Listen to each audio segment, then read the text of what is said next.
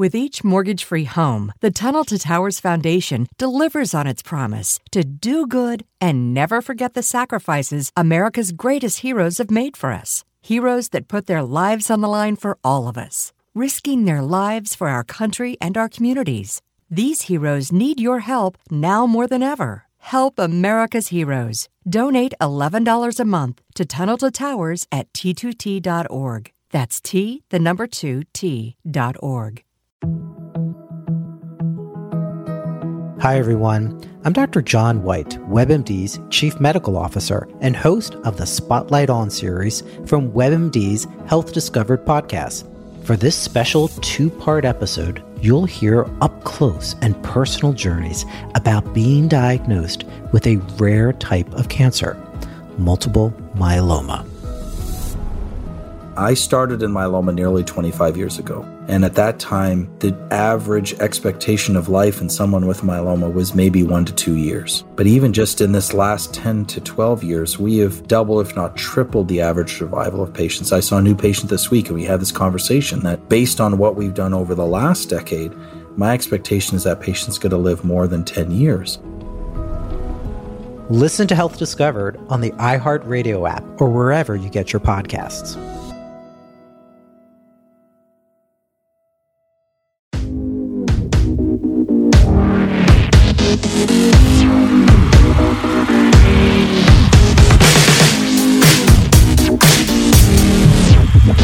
The ball sends it over to Edward Robles. Go insert name FC.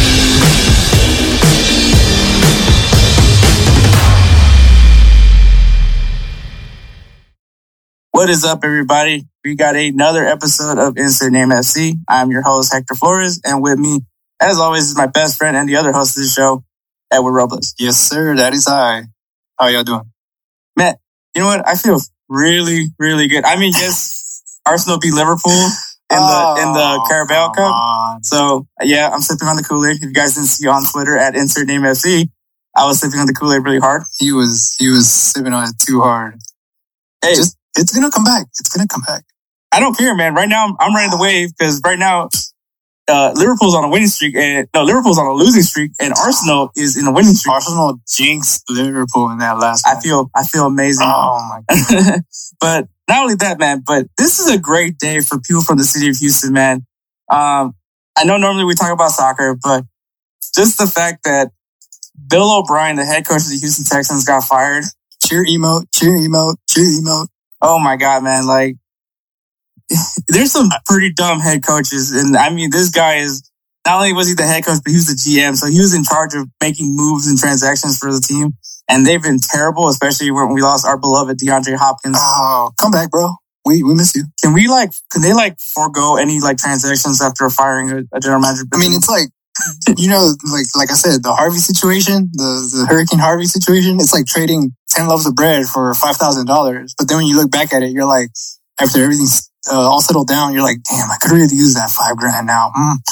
And I already from the guy the that would rather, rather have $20 a day than, Anyways, but yeah, so great day for the people from the city of Houston, man. You know, you got that going on. You got the Astros going in, are in the playoffs still as well. yes, which a lot of people expected not to be in the playoffs. Um, but aside from that, man, another good thing that happened in the city of Houston is homegrown talent, Memo Rodriguez. Obviously, we're an official Memo Rodriguez podcast. Got a huge extension, man. This, this is, I, I don't think of anybody more deserving of this opportunity for him. This kid is a humble player. Um, I mean, the second that the Dynamo signed him from the youth academy, he's one of the rare, like, youth academy signings that the Dynamo have had in their history. I mean, now they're Yeah. signing more youth academy players, which is great. But Memo to me was like the original. He's not the original, but He's he's, the OG. definitely one of the originals that have been able to successfully have a good career with the Dynamo. yeah, And even though it was kind of uh, struggling at the beginning because he he ended up getting uh, loaned out to Charlotte. I mean Charleston, not Charlotte, Charleston Battery, uh, playing in the USL. I mean, he had to really humble. I mean, this kid is a very humble. I don't even. I can't even call him a kid. He's he's a grown man too. But I mean, he's just a humble person. I mean, like most people in that situation, especially as young as he was, to be loaned out. I mean, that that can take its toll on people. And then for him to come back and then having to play with the Toros, the Rio Grande Valley, which is like the Dynamo affiliate for the team. Yeah. Um, for him to go in there and never taking anything as a negative, seeing everything as an opportunity. Yeah, he just kept on pushing. yeah, man. Like this is this, this is the grind. Like every not everybody understands that. Like, hey, man, not everybody's gonna go out there and start playing with the first team. Like that Yeah. just doesn't happen every single day. But this kid kept coming and earning his spot, and I mean. This kid, like, literally just comes in with the dynamo, finally starts playing with the first team, comes off the bench, and people trust him to take free kicks and corners. I mean, just to say, like, with his little experience, and you got, you got, you're talking about guys that have, like, you're talking about DaMarcus Beasley, Alberth Elis, like other guys that can make those, do those things as well, but they trust him. And that's the thing that I kind of like, you see him working every single day. Like, he went from a guy that was like coming off the bench to now, hey, man, this guy should be on a starting lineup. Right now, he's injured, so that's the reason why he hasn't been playing lately. But I mean, just a deserving contract Yeah, like a- extension for someone that really does. It's like, it's just great to see homegrown talent, you know, do well for the home team. And I think that's what the MLS needs to, we need to see more of that in the MLS. Yeah, and then I mean him getting like all those free kick opportunities or the corner kick opportunities, all that stuff. Like that, that builds confidence. They're like, okay, cool, I did this, I got the assist, I got the goal. Or even if it's like a short miss, they're not gonna look at him like, oh, you missed. No, like they're like, nah, it's all good, bro. You got it next time. You know, it, it builds confidence and it gives you that that that little, I guess you could say that humbleness. It just it just basically builds up a little bit more as well. Because then you're like, you know, you don't think you're you're hot. You know, you're you're not hot stuff. You're like, okay, cool. I'll, I'll try again next time. I'll practice it more and practice it. And that's the kind of guy that he is. You know. Yeah, I mean, I, I honestly can't, I can't say enough that this is a person more deserving to have this contract extension. And I mean, perfect timing as well, because he's actually going to be a parent. So, Mm. so congratulations to that. Congrats, brother. So, I mean, like I said, man, Memo Rodriguez, I think he's just the prime. I hopefully he's, he will be the future leader of the Houston Dynamo. I can see him wearing the cap- captain's armband one day. Um, I mean, hopefully, um, you know, maybe get looked at by some national team, whether it be Mexico or US. Regardless, I will support this kid way all the way through because I think he honestly is a very talented player, someone that's under the radar that no one's talking about. Yeah, I, agree with you there. And I mean, like you said, congrats on the baby, bro. That's gonna be that's that's awesome. Trust me, that's probably gonna push you even more to try to train even more and everything. Show everything you got. Yeah, man. All right, man. So we were talking to our, our producer, Roosevelt Spencer. Shout out to him. You guys want to hit up, you know, up, you guys, some of these dope ass beats that he's been dropping for us. Um, if you guys like what you sound, just follow him on Instagram at that guy dope. Um, so you guys can go check out his work and also hit him up, see if you guys can do some sort of collaboration. Um, we got you, uh, Spencer. Yes, sir. We got So- you with us. Spencer does like soccer. He's learning though. He, that's the one thing that he does like about He's picking it up. he's producing this show is that he's learning things between you and me, Yeah, which is great to hear that people are, are, are learning something while we're also being idiots at the same time. Yeah. But Spencer doesn't have a team, Um, doesn't have a club. Um, nothing. Not MLS. Or, I mean, I guess he has like some affiliation to Atlanta, okay. but um, but you know, he just doesn't have a team. So we asked, you know, Spencer, like, hey, can we pitch you a team? Um, you know, so so we can try to make some, you know, you, you know, he's trying to get into soccer, give him a team, have him something follow through.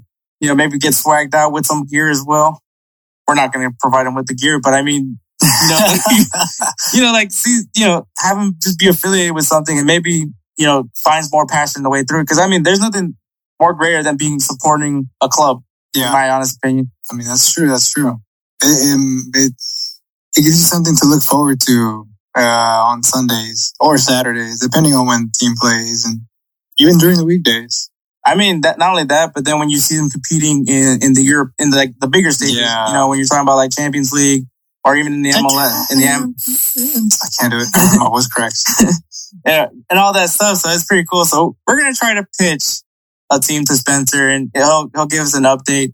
Uh, hopefully next week of what team he's gonna decide to ride with. But this is the qualities that Spencer wants in a club. He wants a team with dogs. That's his words. That will play till the final whistle. So some guys with some you know dog mentality there that aren't just gonna give up that easily. Like they're gonna They're gonna grind they're gonna out pl- all they're gonna play the full ninety. Like they're not the ninety and the whatever Yep. overtime.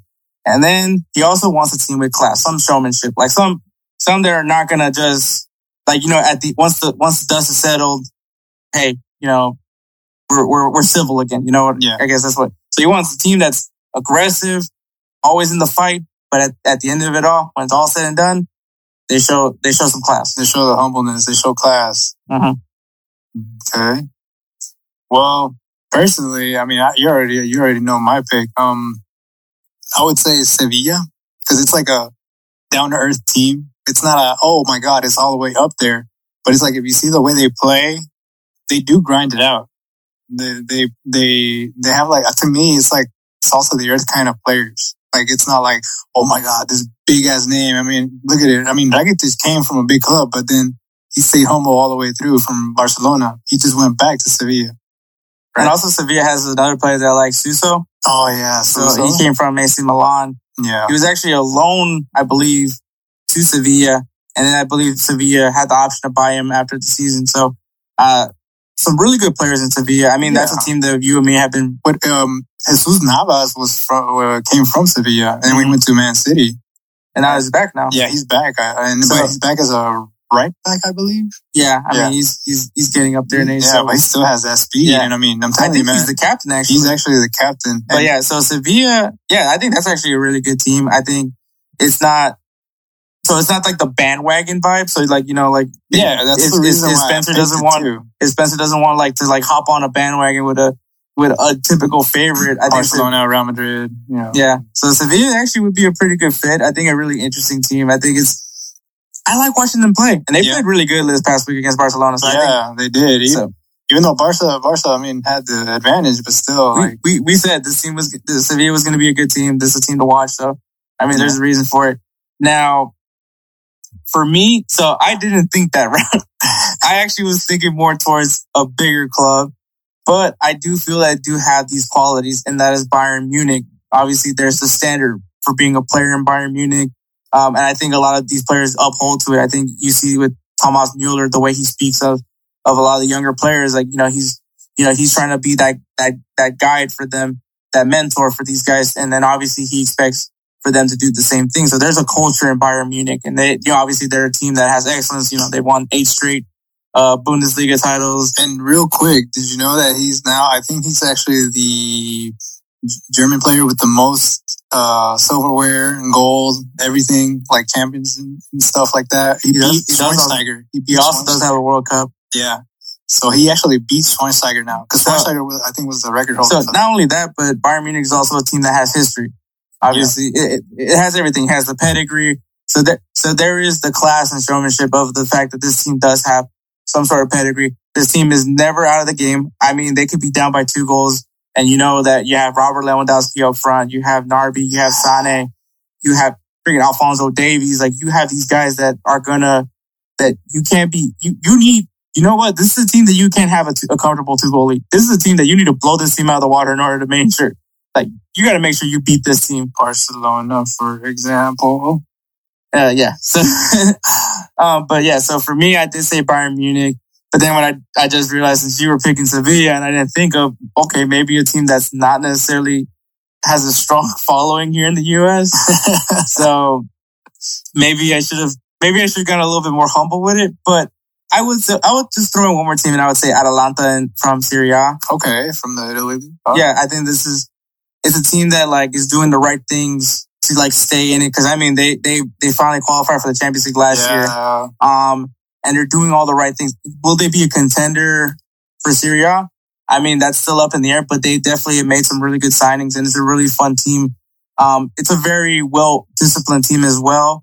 Um, I mean they did really good in the Champions League, and I and I think they're going to do really good again. I, I think it's a fun team to watch because they're trying new new things. Like it's it's it's a new to me, it's a new team out there in the radar. It's just it's just it's great to see new teams pop up. You know, like, yeah, So I think that Atlanta would be, and maybe also a little a little play on words because you know Spencer has his love for Oh, Atlanta. You got Atlanta. You So- you have a uh, oh god, I mean, I Spencer's from Alabama, but you know he does have some some Atlanta ties.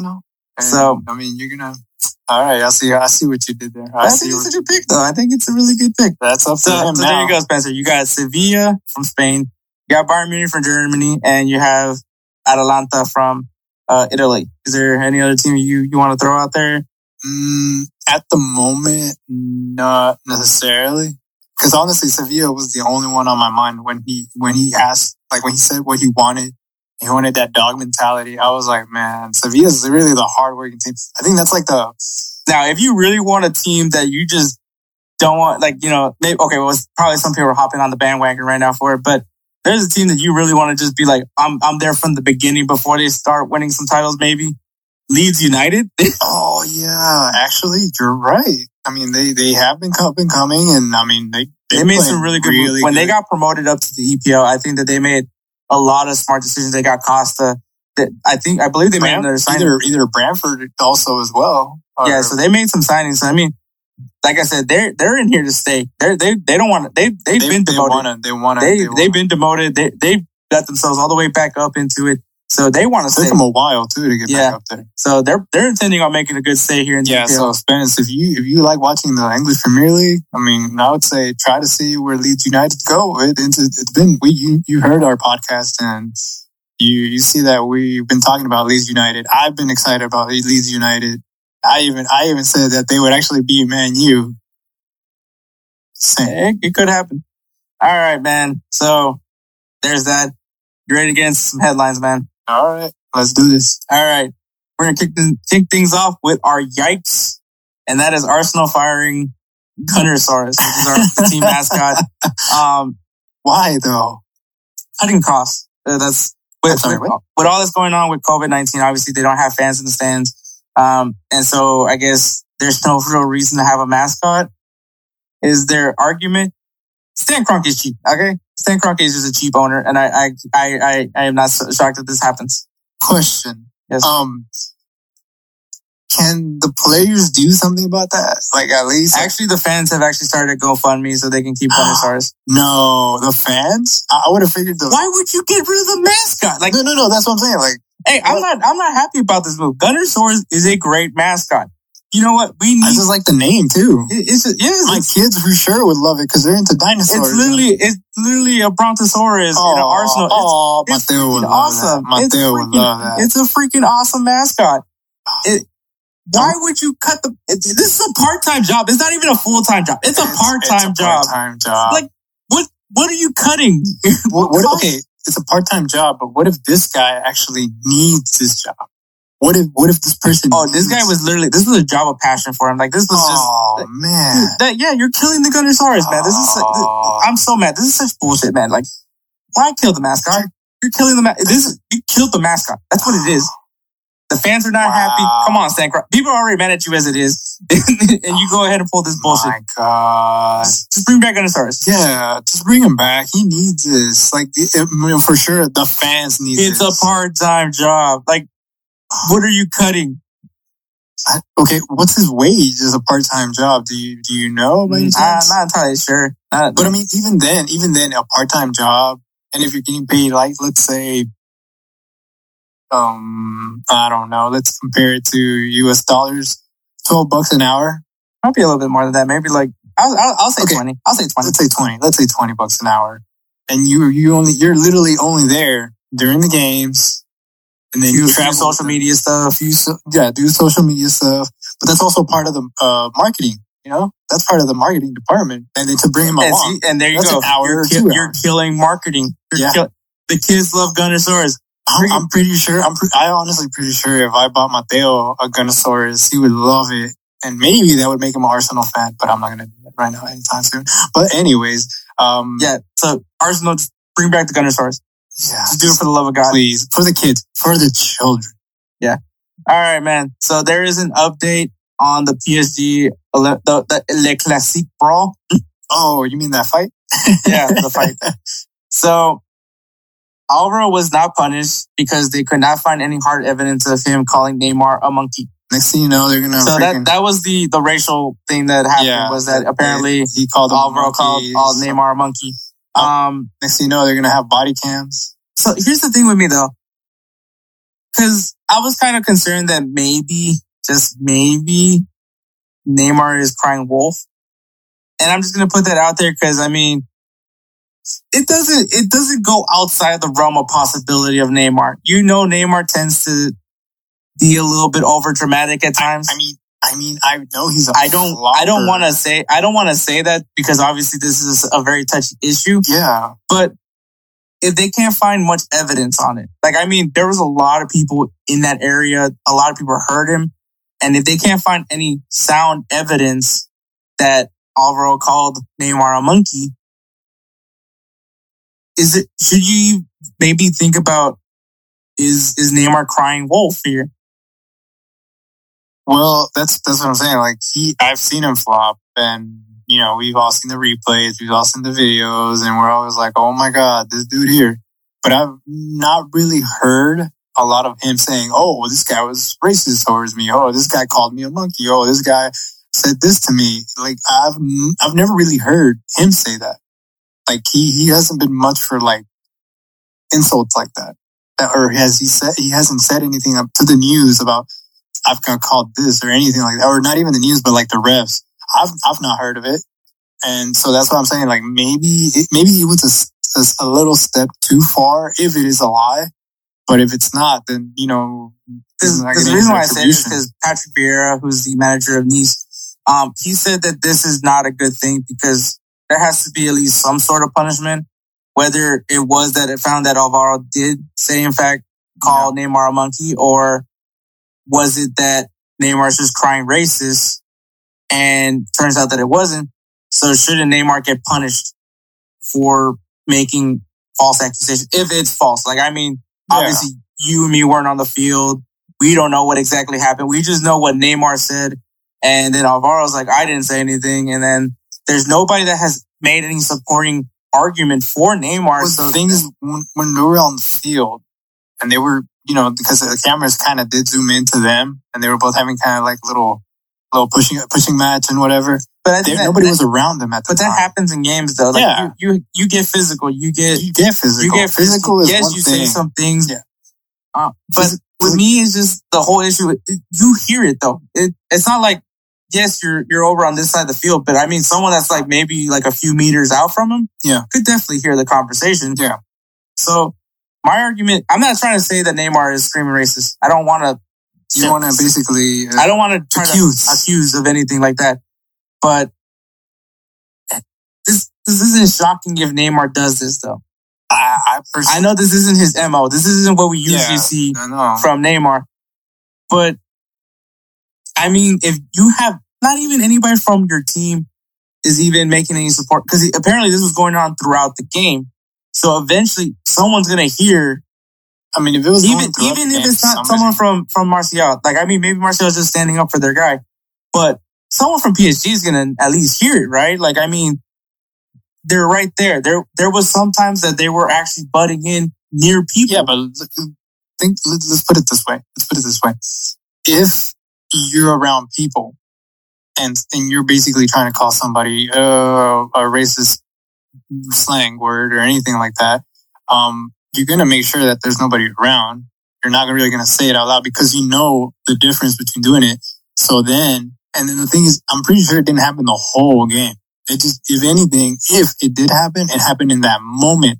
No, and, and, and I get that, happened. but once again, we don't have any actual exactly. Evidence. There's so, no evidence. So that's the issue. But I do agree that there should have been some sort of punishment, at least to somebody, at least to make a statement that hey, we're either not going to tolerate people saying racial slurs, or we're not, we're also not going to tolerate people making false statements. I guess they can go back to starting the game and that's what, reading a statement. And that's what Patrick Vieira was kind of worried about. Like there needs to be some sort of punishment towards somebody, regardless of what exactly they did, whether it's making a false accusation or, you know, actually saying a racial slur. Yeah either way, I think both team, both, both of them should have probably both, both of them should have gotten something. Some, they must have been gotten I mean, castigated. it's kind of ridiculous. That that whole brawl itself was just ridiculous in its own right. It was. I mean, um, but so so it was like it was like almost it was almost particularly very similar to the whole uh Zidane thing. Remember back the, in the World Cup? Yeah, the World and Cup. he just headbutted and said something that oh he said something about my mom or my sister, whatever it was. See, I don't even remember very much about yeah, it. Exactly. Um, but another update that happened as well is Angel Di Maria did get suspended for four matches for spitting towards Alvaro. Well, I actually saw that. And that you and me kind of talked that. We, that was actually what we talked about in the first episode, actually. it was. It was um, and we said that possibly Di Maria will be getting suspended because we said it. So not only did, ha- did, we have a racial issue, but we also had a COVID 19 issue. so, so yeah, there is that. So there was an update towards it. No one at least there was no racist punishment, I guess you can say. Yeah. But Di Maria did get his punishment for yeah. for, For spitting. for spitting. Um, so there's that loogie. for- so there's that. So sticking to the realm of just unnecessary th- things to say in the field, Landon Donovan, who is the owner of San Diego Loyal SC. Um, so I finally realized what Landon Donovan's been doing in the past couple past couple of months. Um, he decided, him and his club decided to walk out in the middle of a match. Um, and I'll give you a little understanding of what happened. So Okay. last week we talked about a player from LA Galaxy 2 that said a racial slur to a black athlete. Yeah, I remember. Yeah, I remember that. San Diego was that team. And now this time around, so they they spoke to Phoenix Rising, which is actually one of the better teams in the USL. Mhm. And, uh, they were going to actually have uh, a moment where they held a sign that was like, take action, uh, say something, something like that. Something about that. We will not stand for racism, um, for that. And so Phoenix was all about it. So they had their little moment. They did it. They played the game.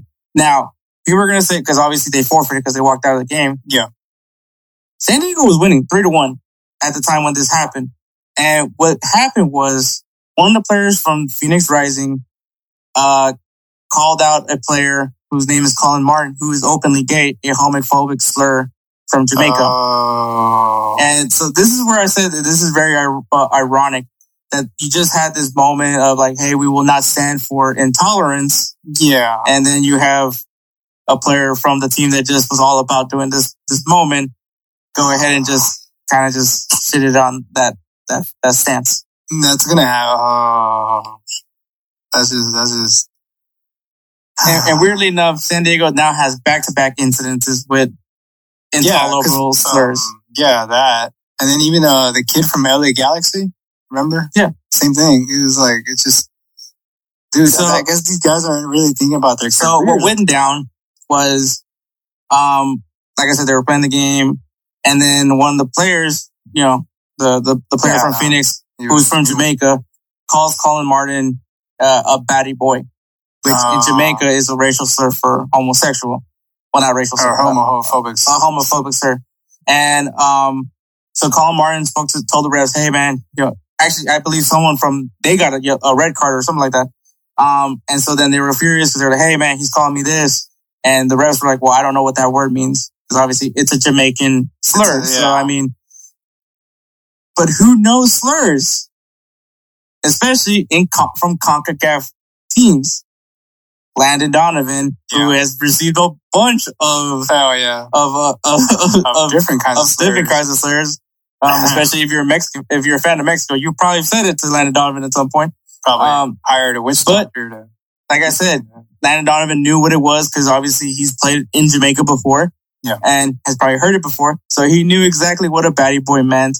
So he was there confronting the referee as well, saying that, Hey, you're going to have, you're going to have to do something. Either you give him a red card or the, or he asked the coach of the other team, would you take him out of the game? Cause we're not standing for this. We just had literally the beginning of this game. We just literally had this whole take a stance, do something, you know, stuff about saying that we are not going to stand for intolerance, Yeah. period. I mean, yes, racial is, is obviously part of that, but intolerance in general, because that includes gay people. I mean, everybody, anybody could be gay. Yeah. So obviously Landon was pissed. And then the ref said that they can't, they're not going to give him a red card.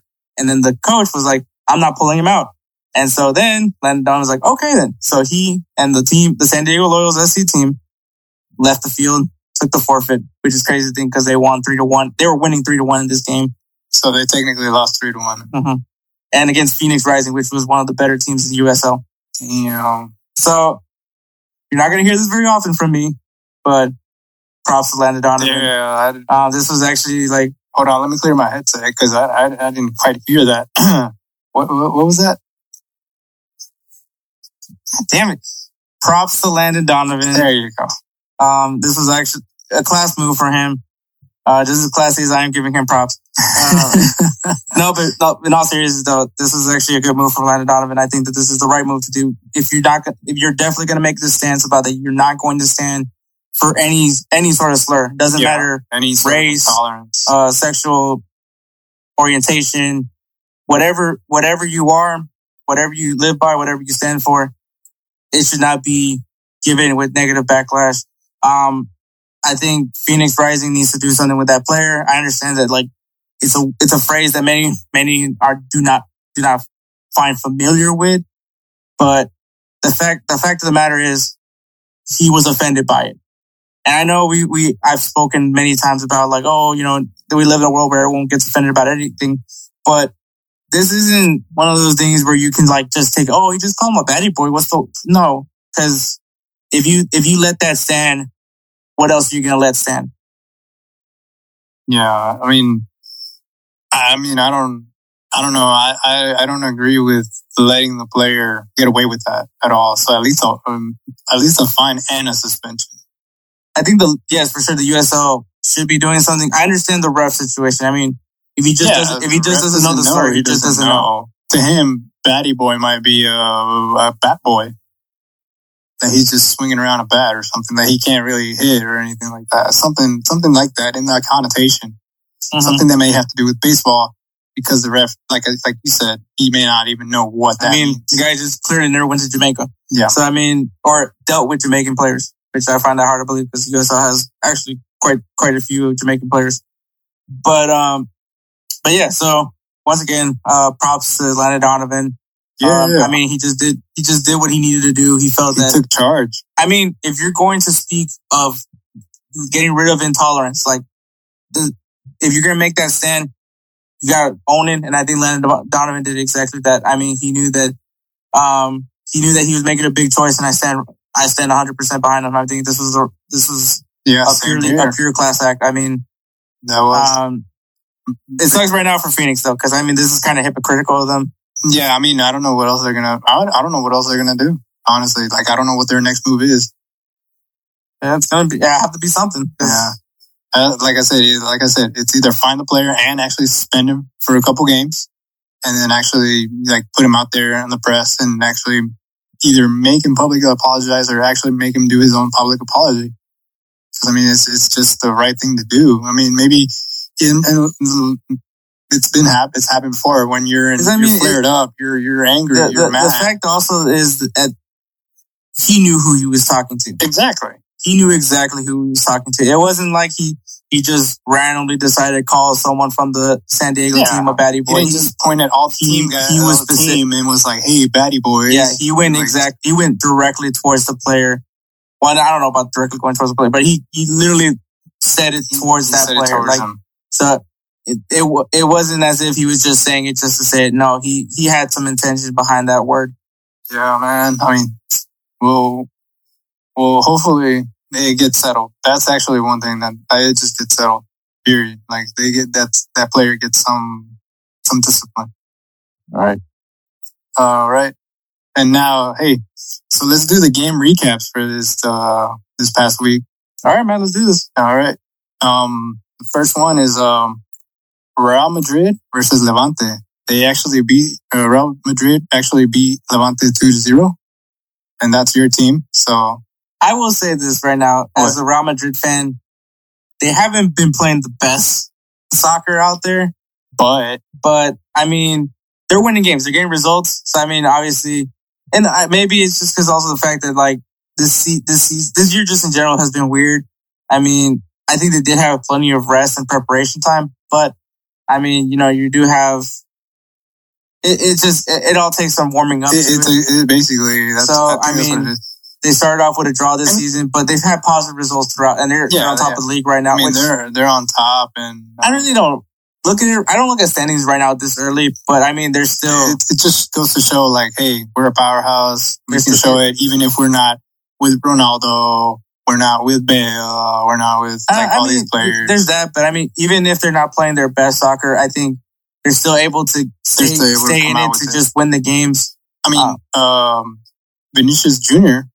Yeah, he's he's he's, he's, been- definitely he's been, the standout. developing. Yeah, He's been the standout been for sure, out- out of especially especially now when Haz- Hazard's out again for injuries. again. Yeah, he, he got Oh. injured again, so he's out for Wow, I believe two two months. I think is what they said. and I think he was a little bit But- lax outside. But this is this is not helping him, especially with the way Vinicius is playing, Marco Asensio has been playing, uh, Rodrigo, Rodrigo has been Um, playing really well. Lucas Vázquez. So it's All one. One, is looking bad on Real Madrid's part because obviously they made this big purchase They made a big purchase for Eden Hazard, and but now you have the young, the cheaper options being.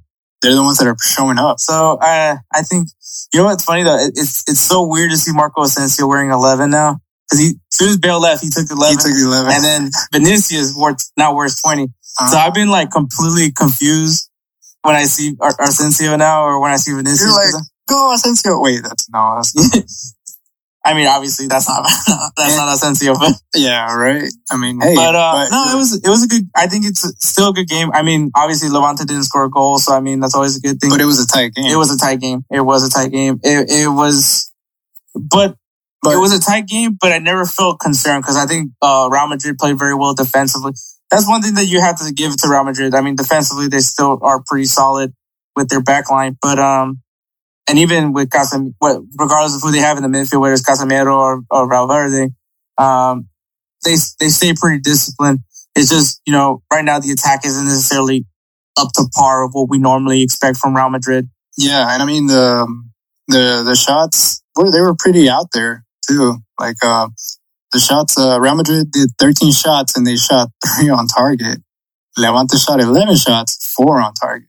So I mean that does that means actually that uh Levante had a little bit of to me and percentage wise in that higher chance of actually scoring a goal. is just I mean, you also got to give it to, to Courtois. I Yeah. think Courtois did Yeah. a really good job as at the goal at goalkeeper. oh yeah. Um, Uh, and then um, possession was 55 Real Madrid and 45 Levante. so, So, it, was, roughly it was roughly fifty percent. It was, it was pretty tight.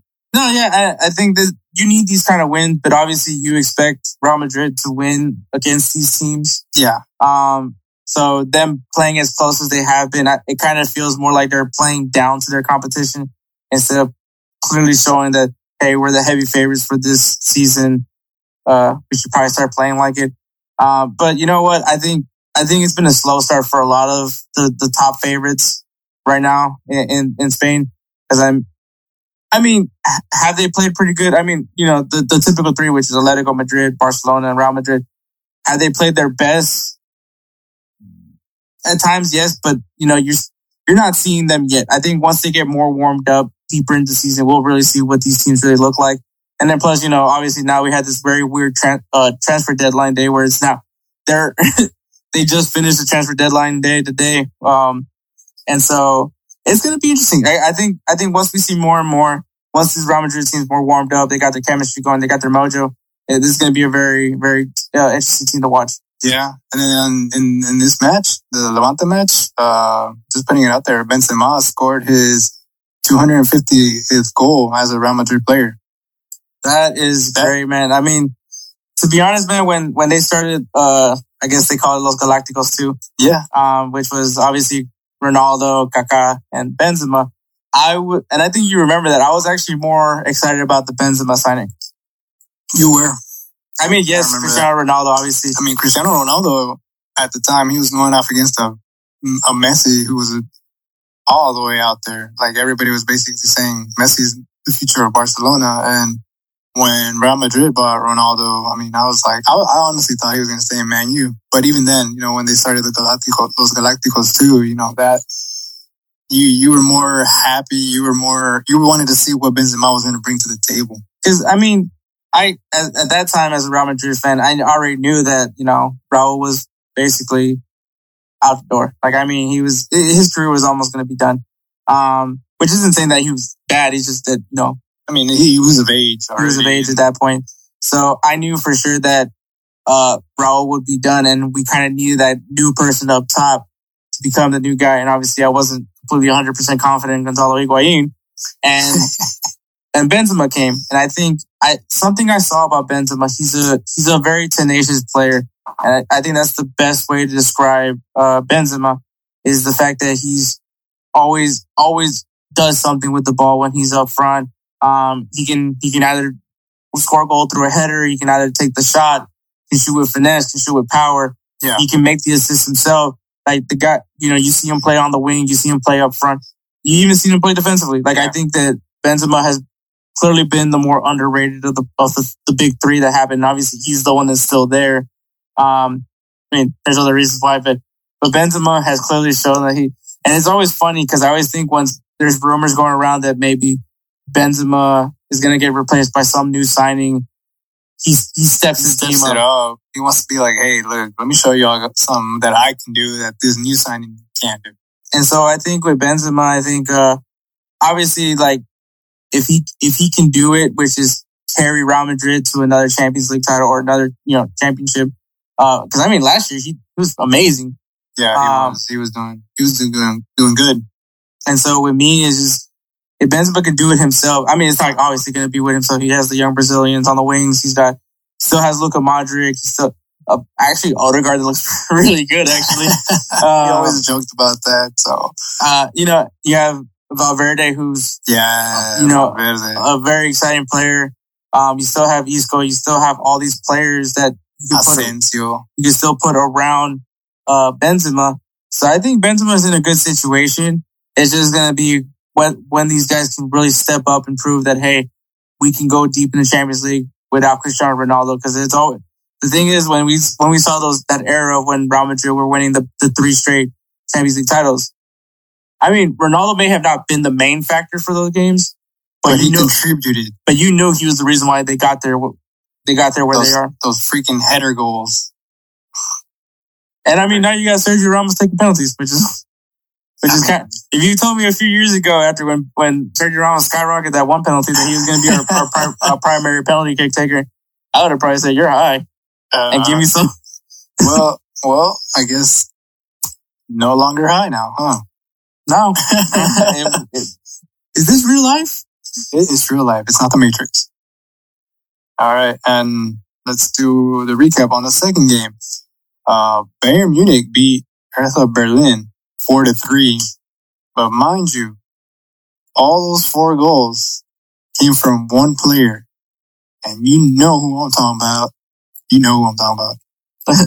The Adonis that is Robert Lewandowski. Robert Lewandowski, my boy. No, I think uh, Robert Lewandowski is just like I said, man. He's gonna get his. I mean, we talked about it from that first game that that they played. That you know, in, in a game where they scored eight goals, you thought that maybe Lewandowski would have a lot of them and only had one. But I said at the end, Lewandowski's gonna get his, and for him to score four goals is just he's it's gonna you know like we talk about like who's gonna replace uh, Robert Lewandowski. Robert Lewandowski is like nobody's replacing me. I'm staying. No, no, I'm staying. I don't think anybody can replace him. And um, he's he's already what? I believe he's thirty one or thirty. So he's he's he's. I guess you could say he's up there in that age. But he's in that good age for a forward. Yeah. As a striker, he's in that he's got great that age. experience and he's got the agility. Even though he's at that age, he's got that agility. He's the same way as he's built like Cristiano Ronaldo. He's got that agility, and that's what helps him out so much. Like when he stretches out for the balls and everything, dude, that is that is insane. So I I think Robert, Robert Lewandowski is going to be there for a while. So Spence, if you're hearing this, check out Robert Lewandowski's highlight reels. Yeah. Since he's a Bayern, a Bayern Munich uh, player, and Hector was the one that recommended that team. So I'm just saying. So there's another player that we should be talking about from Bayern Munich, all right, and that is the American Chris Richards, who had his first ever start as a Bayern Munich player for the senior team, and he was able to get an assist. yeah, And it, when that assist, man, that guy he stayed in the in the play. Like he didn't give up on the ball. The ball looked like it was going to get out. Uh, probably going to be here for another corner, but or maybe it was a goal kick. I don't, I don't fucking know. But Chris Richards gets the ball, sends it back up. You know, obviously Robert Lewandowski scores goal because he's the only one to score goals that game. But yeah. um, Robert Lewandowski scores a pretty good header off of that. Um, but Chris Richards, I mean, Thomas Mueller spoke very highly of him. Said like, this is this is what you want to see. You want to see young players uh, come up and be part of it. And like I said, Thomas Mueller is kind of doing his his I guess his his duty as a leader for Bayern Munich to make sure that these younger guys keep up with the standards that is Bayern Munich. Yeah, I mean that's that's how it, it cannot be any lax at all. It can't be any any chill moments in that club. I mean, the chill moments are them playing uh, tiki taka, like trying to nutmeg each other. Those are the chill moments. And then after that, it's like straight training and even strength training. But you got to be excited if you're an American fan because Chris Richards, I think, is one that not many people talk about. But uh, Yeah, he comes he comes from the FC Dallas uh, Youth Academy. That's where you know. So he, funny enough, is had he you know this is, you know, actually no, FC Dallas does use their youth academy. So will be, it would be crazy to think that he would actually be playing with FC Dallas right now, but he, Bayern Munich saw something in him and they brought him into their academy. And Lord and behold, now he's, he's a guy that's coming off the bench. He's, he's, he's not just, oh, I play for Bayern Munich. He's like, no, I, I play for Bayern Munich. Yeah. He's like, he's not like just, oh, I play for Bayern Munich and I'll just play, go ahead and play for like five minutes. No, he'll, he'll, he'll do something. And, and Flick has actually spoke very highly of him. Really. Yes. So I think, I think once again, hey man, Americans are doing shit. Like, Yeah. Yeah. that, this the American youth for the U.S. men's national soccer team, dude. I mean, It- it, looks like it's gonna be very you're feeling really excited. If you're a U.S. soccer fan right now, you should be excited. Don't don't be like that guy from I don't even know his username I on TikTok. I don't even know anymore. don't try to talk shit about Mexico because I was I think Mexico has some really good youth players Mexico has well. players too, man. Um, but I They're think. I think with US it's just the fact that we're able to finally have. I wish we could talk. I wish we would see this more though. Like I wish we could see on ESPN. Like, hey, you know, Christian Pulisic, you know, wearing number ten for Chelsea. Yeah. Uh, you got, you know, Gio Reyna, who who's looking like the second coming. I mean, Yeah, exactly. it- it's just crazy to think that we have all these young American players that are not only just are not only playing in Europe, but they're, They're starting. showing, and they're, they're they're- starting They're highlighting. They're being highlighted as well.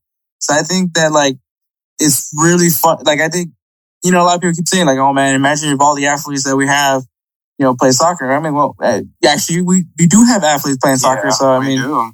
so I think it, it's it's just it's and then the fact that you're having these top tier clubs, not not just any club. Like we're not talking about this team that plays in the second division in Belgium grabbing this kid. We're talking about Bayern Munich. We're talking about Barcelona. We're talking about Juventus, Juventus. We're talking about Chelsea. We're talking about Dortmund. Dortmund. We're talking about teams We're talking about teams who are basically Champions League material.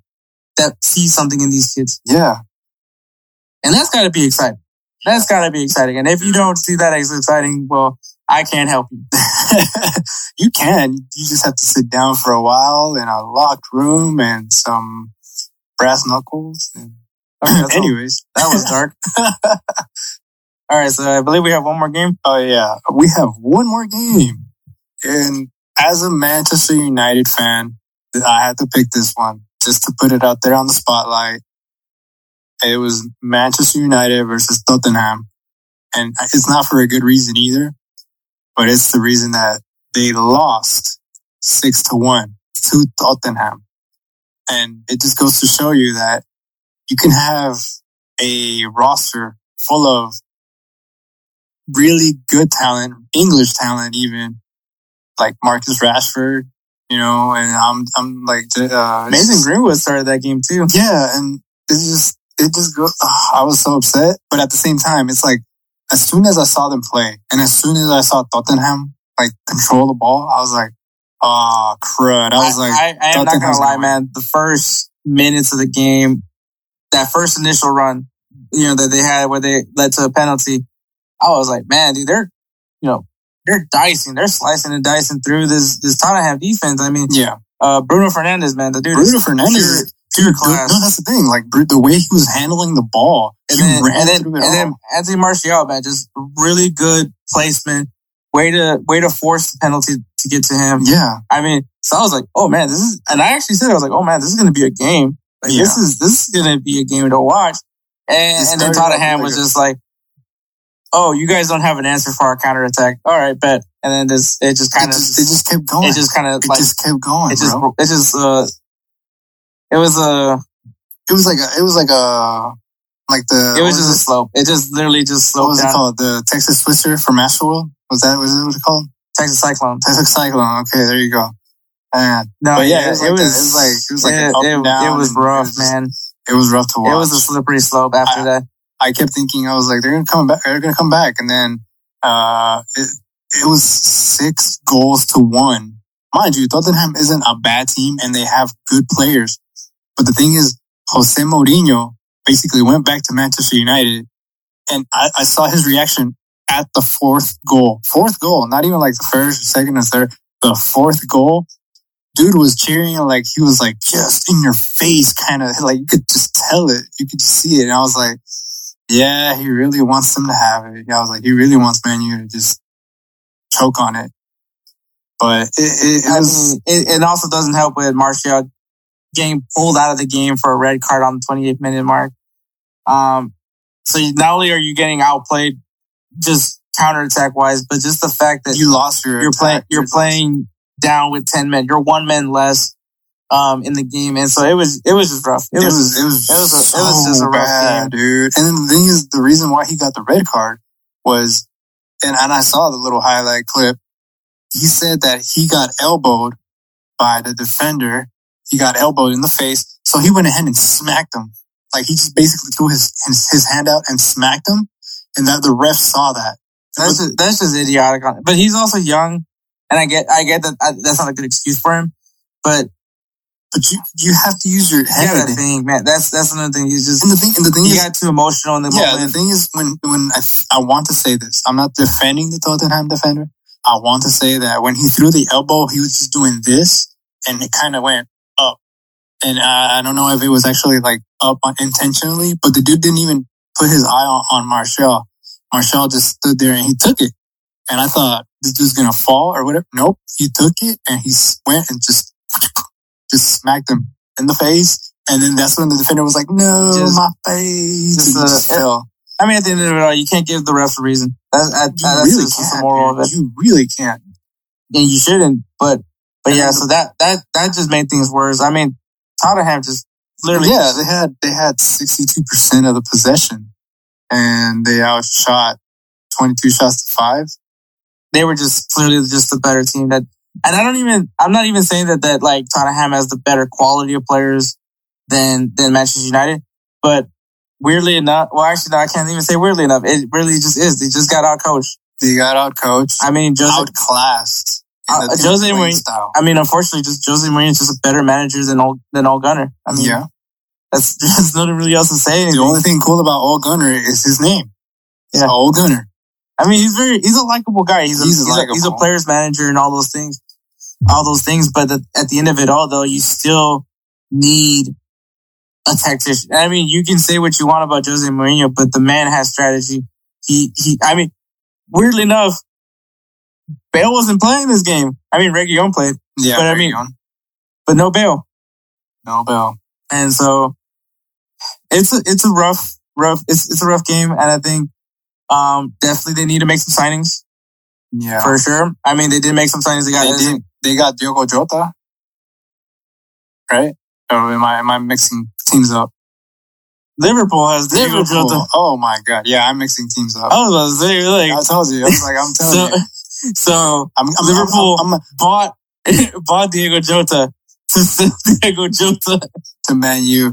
Well, right now, I mean, both of those teams, both But, of uh, both of Manchester those United did get. Edinson Cavani Yeah, on a free, on a, on on a free transfer. So I don't know why they said that was a transfer deadline move. That's literally, they could have made that any moment. Um, They just wanted it, the headlines. but they also got Alex Telles. yeah, they got Alex. I think it was 20 million. Yeah, but I mean, you got a solid fullback. I mean, I don't know if they need a fullback, but they got a fullback. I think their whole They got a, fullbacks. they got a Brazilian fullback. I think, I think, they, You, know you're a legitimate team once you have a Brazilian fullback. I mean, they had two at one time, at one point in time, Fabio and Rafael. Yep. But, uh, but Yeah. yeah, anyways, and yeah, I mean, that's a, it was, a, it was a slaughterhouse. But you know what? That was the game recap and I had to put it out there. I think that this is a game that Manchester United needed, though. I think they needed to have that. They needed to have it done on them that just because they have all these stars like Pogba, uh, uh Rashford, and even you got an up and coming like Mason Greenwood.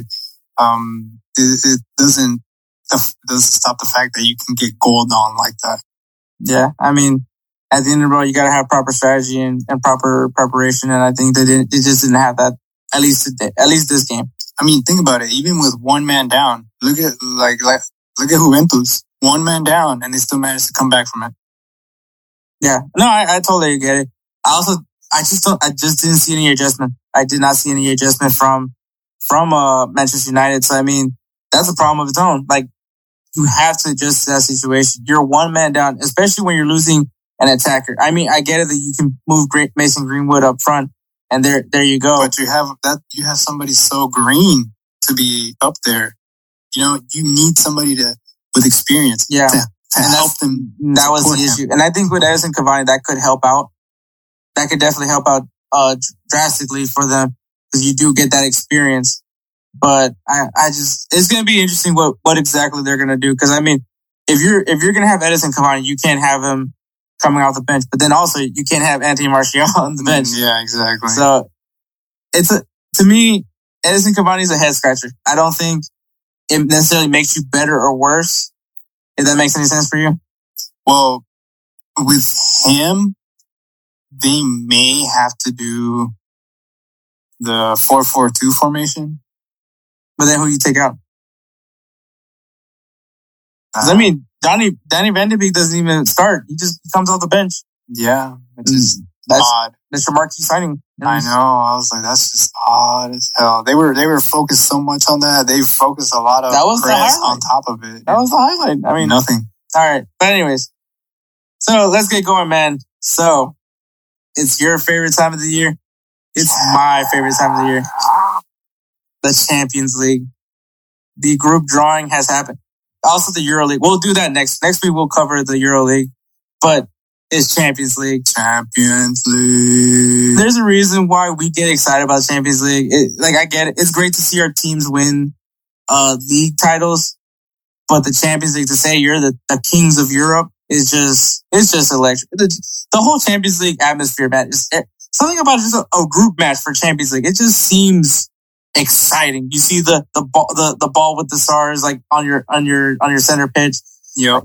the just everything about it, the the special armbands, the everything. The extra, the, the extra, signage. the the, the logos, the- patches, on the, like- patches on the on the shirts. Especially the patch that ha- like if you have like multiple champions uh, Champions League Oh, titles yeah. and you just have that number popping, especially with Real Madrid with that thirteen just bam Ah, jeez.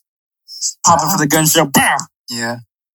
Anyways, so Champions League is just an exciting time. Like I, I'll say this, man, Champions League to me, I prefer the Champions League over everything else. Like I mean, I mean, I think that's League- everybody now. league title is cool and like, all that, but I mean, for one, the reason why I because you're playing against the best. And I'll throw that, I'll throw quotations Well- out there because sometimes, the only reason why I like Champions League is because you're not just playing the best out of you know different leagues. It's just you're playing differently. You're playing different styles. You're playing different players you normally never really And play it- against an a regular not only that, but it's a, it's a true test to your team. Cause I mean, you're playing your league, you're playing your league's tournament, you're, well, not your league, your, your country's tournament, and then you're playing Champions League. This is the true endurance test. yeah. if you're literally the legitimate contender, this is why teams buy a shit ton of players for their teams. And some people may think, well, it seems kind of dumb to have all this talent if you're not going to play them. Well, this is why This we is have why. this talent. So that way we can rotate these guys in and out.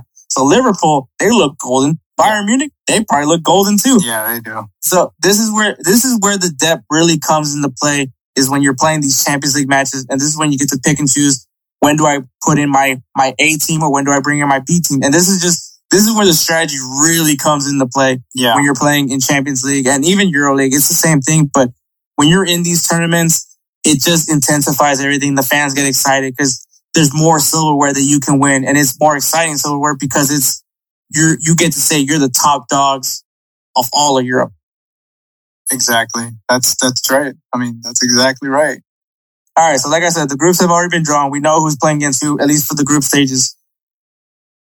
Now, for people that don't know about soccer, every time we do anything that involves a tournament that has a group stage, like the World Cup, Champions League, anything that involves a group a group stage, there's always a group of death. And what a group of death means is just that is a very difficult group.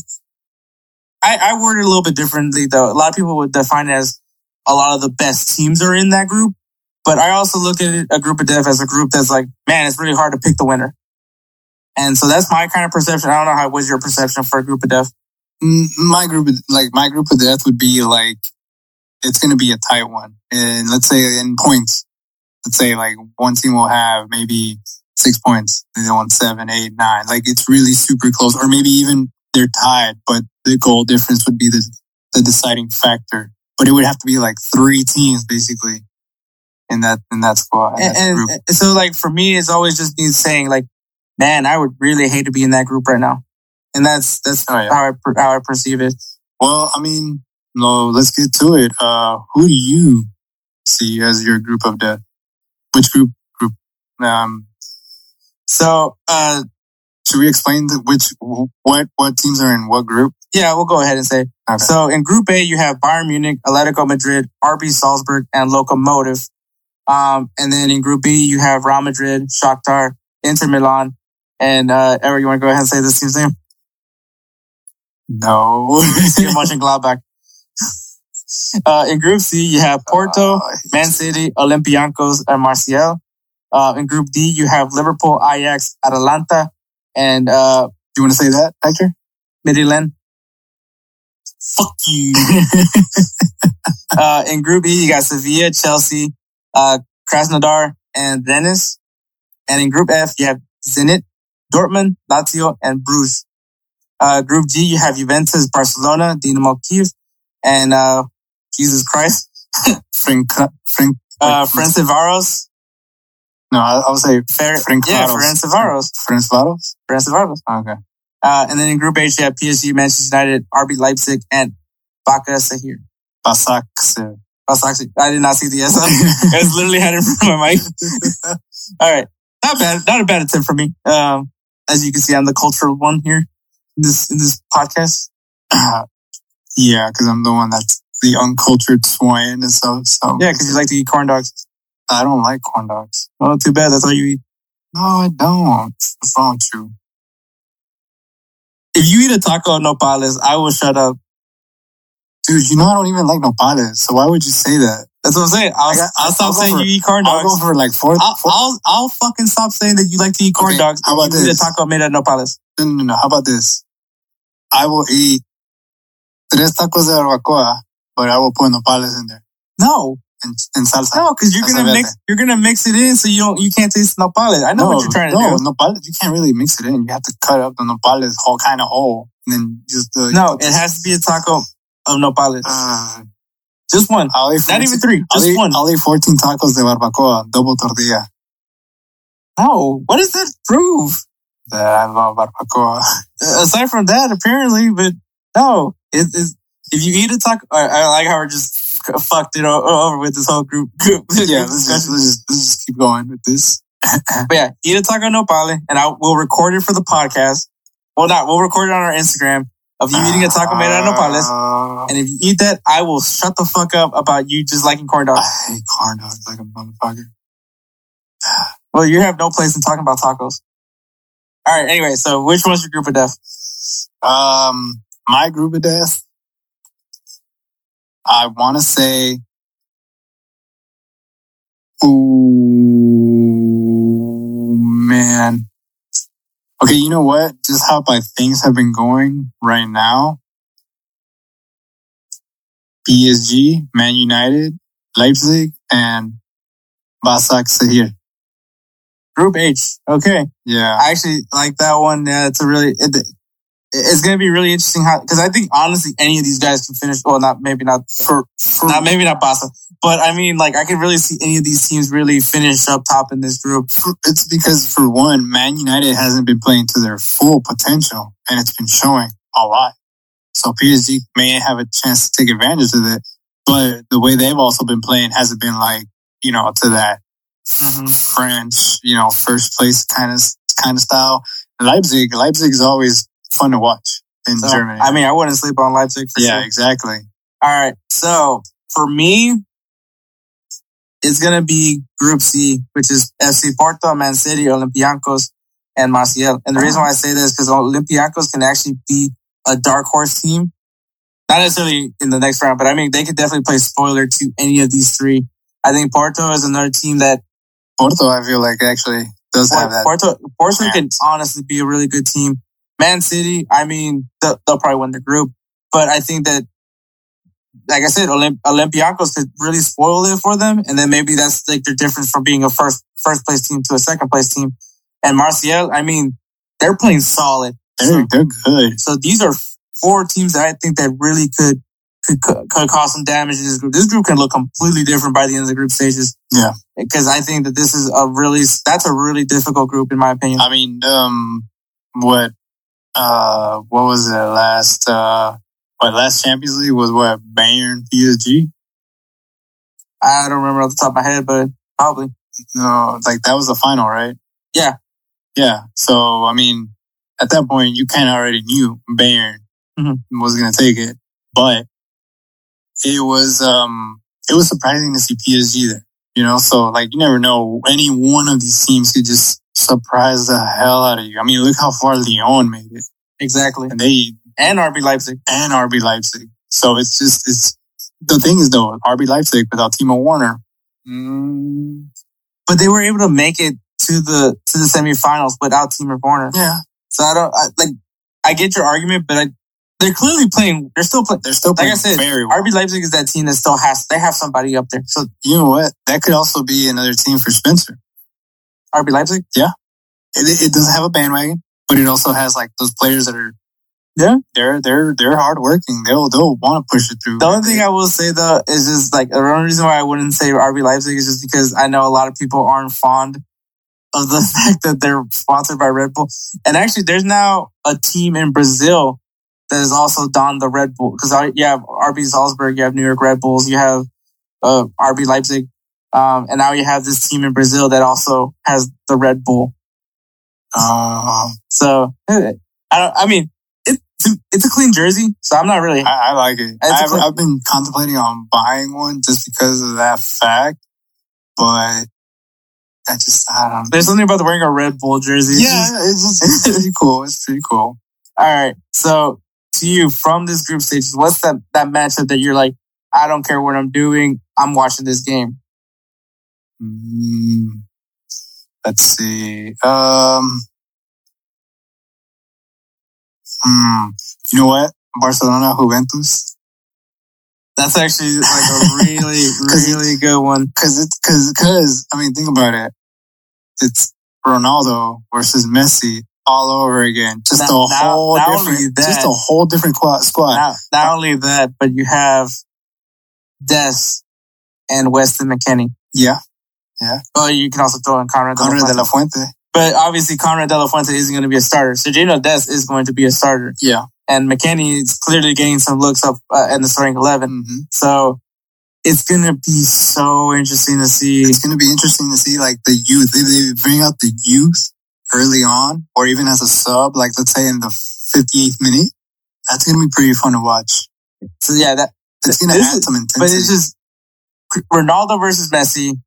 You just can't go wrong with it. You you know it's going to be the clash of titans. and it's, and it's a whole different spot. Like I said, I mean, you don't have Iniesta and Xavi in the midfield. You don't even have Rakitic in the mid- midfield anymore. So it's, it's going to be, it's literally these two teams are being carried by these two individuals. yeah, exactly. So it's going to be fun to watch. I mean, obviously we have. I'll, I'll be honest with you. I don't care about picking between Cristiano Ronaldo and Messi. Neither- neither I'm I'm that I'm literally that guy that everybody hates, which is like, can we just appreciate two icons? Like we're not nobody's like it's hard to say who's going to be the next Cristiano Ronaldo Messi because I don't see I don't anybody. see. I don't see anyone that could live up to those guys. Maybe Mbappe, but that's just one player. Who's his rival? Um, There's nobody else. so exactly. I mean, you The have only thing, the only thing that can happen is in two years, you get some random kid who's like 18 years old that's like that's like that's like um, you know, like there, there's only one Pele. There's only one Maradona. Ronaldinho. for El Salvador, Phenomenal. for El Salvadorians, there's only one Magico Gonzalez. so I mean, like, there's never going, we're never going to be able to see. We'll maybe see something close to it, but we'll never see anything that we've ever seen with Cristiano Ronaldo and Messi. Because I mean, these guys combined have like 11 Ballon d'Ors. Yeah. So I mean, just that, like, just the accolades that each each of these guys have. Messi doesn't have anything internationally, but that's not his fault. It's really just the fact that Argentina just sucks as a federation. um, but and I mean that's not really saying much about Cristiano Ronaldo, but I mean he won his trophy He when he that, didn't even uh, play it. Yeah. The European, when he got injured. Yeah, he got injured at the Yeah, he beginning of the game. injured. Um, I mean he did win a Nations League title. I Yeah, mean, if you want to take that take that for anything, Yeah. but these guys is like each one has something over the other. it's such a, it's just really good. It's just really cool to, the fact that we're witnessing these two greats. Yeah. And so I'm not really that guy that's going to be like, oh, you know, which one's better? I'm like, like if you say you like Messi, I'm just not, I'm not going to go ahead and shun you or like anything like that. Cause I mean, Messi's a really good player. Uh, same thing if, if someone said that they like Cristiano Ronaldo, I can't say anything because Cristiano Ronaldo is a really good player. He's a really good player, dude. So I, I think that I get why people have the pick and choose, but I just, I just don't care. I just want to watch that match. That match So is to be pretty epic. that one's going to be really, really and good. I mean, think about it this way too. If Dybala gets to play as well, I mean, that's going to be like, if you think about it, it's going to be also Messi versus Dybala. They're the both, basically both Argentinian tens. That's pretty badass. Mm-hmm. Mm-hmm. All right. For me, it's actually going to be in Group D, and that is Ajax versus Atalanta. Ooh. I think this is going to be the matchup to see who's going to move up to that second spot to go into the next round. Um, I think Liverpool, I mean, obviously we're kind of counting our eggs before the hatch, but I think Liverpool's going to win their group. I think it's very safe to say. And Ajax and Atalanta, I think that's going to be the battle of who's going to, who's going to jump over who to get into that second spot to move on to the next round Yeah. like who's who's gonna go who's going into the round of 16 in the champions league and who's going to europa league Yeah. and Yeah, so you're right. so i think that that's going to be a really good matchup i think uh you have obviously ajax who just has an, an They just- abundance of talent They just have atalanta an up and coming team that you're like you know like whoa they're because it's just crazy enough it was crazy enough that they made their first champions league appearance and they're able to come back which was shocking to many people. But not only that, but their Champions League uh, journey last year was actually very impressive. So can now that they have the experience, can they outdo themselves the next year? you're right. And Ajax is going to be that that challenge. That's going to be their challenge. Like you got to beat Ajax. Uh, I think for sure if Atalanta wants to get it, move on to the next round of the Champions League, they have to uh, surpass Ajax. Yeah, I mean, it's it's uh, Ajax is basically we've always said it too. Like Ajax has always been the dark horse because they've always been in a in a, in a group where they're not the powerhouse. And I mean, think about it right now. That's the way it's looking as well. They're not they're not the powerhouse in their group. They're always paired up with Barcelona, Real Madrid. They're always paired up with a big name team. And, so now, and now you're going up against another would be dark horse. Yeah. So eh, it's a good match. It's basically like a dark horse, dark horse versus a dark horse. And I, and I think that that's literally what's going to be the case. Cause I mean, I think any of these two teams can go in there and ruin somebody's Champions League dreams. Yeah, you're right. And the thing, and the thing about that is that, um, you don't really have like one single player in Atlanta that all, that is just, oh, scoring goals. Like, uh, they don't have just a Lewandowski. They have various players who actually score goals. Like Mhm. they play as a, as a, as a, as a unit. Mm-hmm. So it's, it's actually pretty good. All right, man. So for our favorites, I'm just going to go ahead and, and just throw them out quickly because they're actually all the same. So for Group A, me and Edward both have Bayern Munich and Atletico Madrid advancing from Group A. For Group B, we both also have Real Madrid and Inter Milan advancing from Group B. Yep. Group C, you and me both have Man City and Marseille. hmm Uh, for Group D, That's the only difference. so this is the one that we have different. Edward says Liverpool and Ajax. I say Liverpool and Atalanta. So that's that's one that we have That's different. also that's also going to be. I guess you could say that's going to be the match to decide who's right on that one. Yep. Yep, for sure. Um, in Group E, uh, we both said Chelsea and Sevilla. Uh, Group F, we both have Dortmund and Lazio. In Group G, we both have Juventus and Barcelona. And then in Group H, we both have RB Leipzig and PSG. So we both have zero faith in Manchester United. yeah, I mean it's it's it's the truth. It's the way Man U has been playing. Is I just it, like I said, as a Man U fan, I I can't I can't believe I said it, but yeah, I honestly don't think they'll get out of the. Out of the It's, it's crazy enough that I'm like, holy shit, they made it to Champions League. I really did not realize they they they, fin- they finished in the qualifying spot.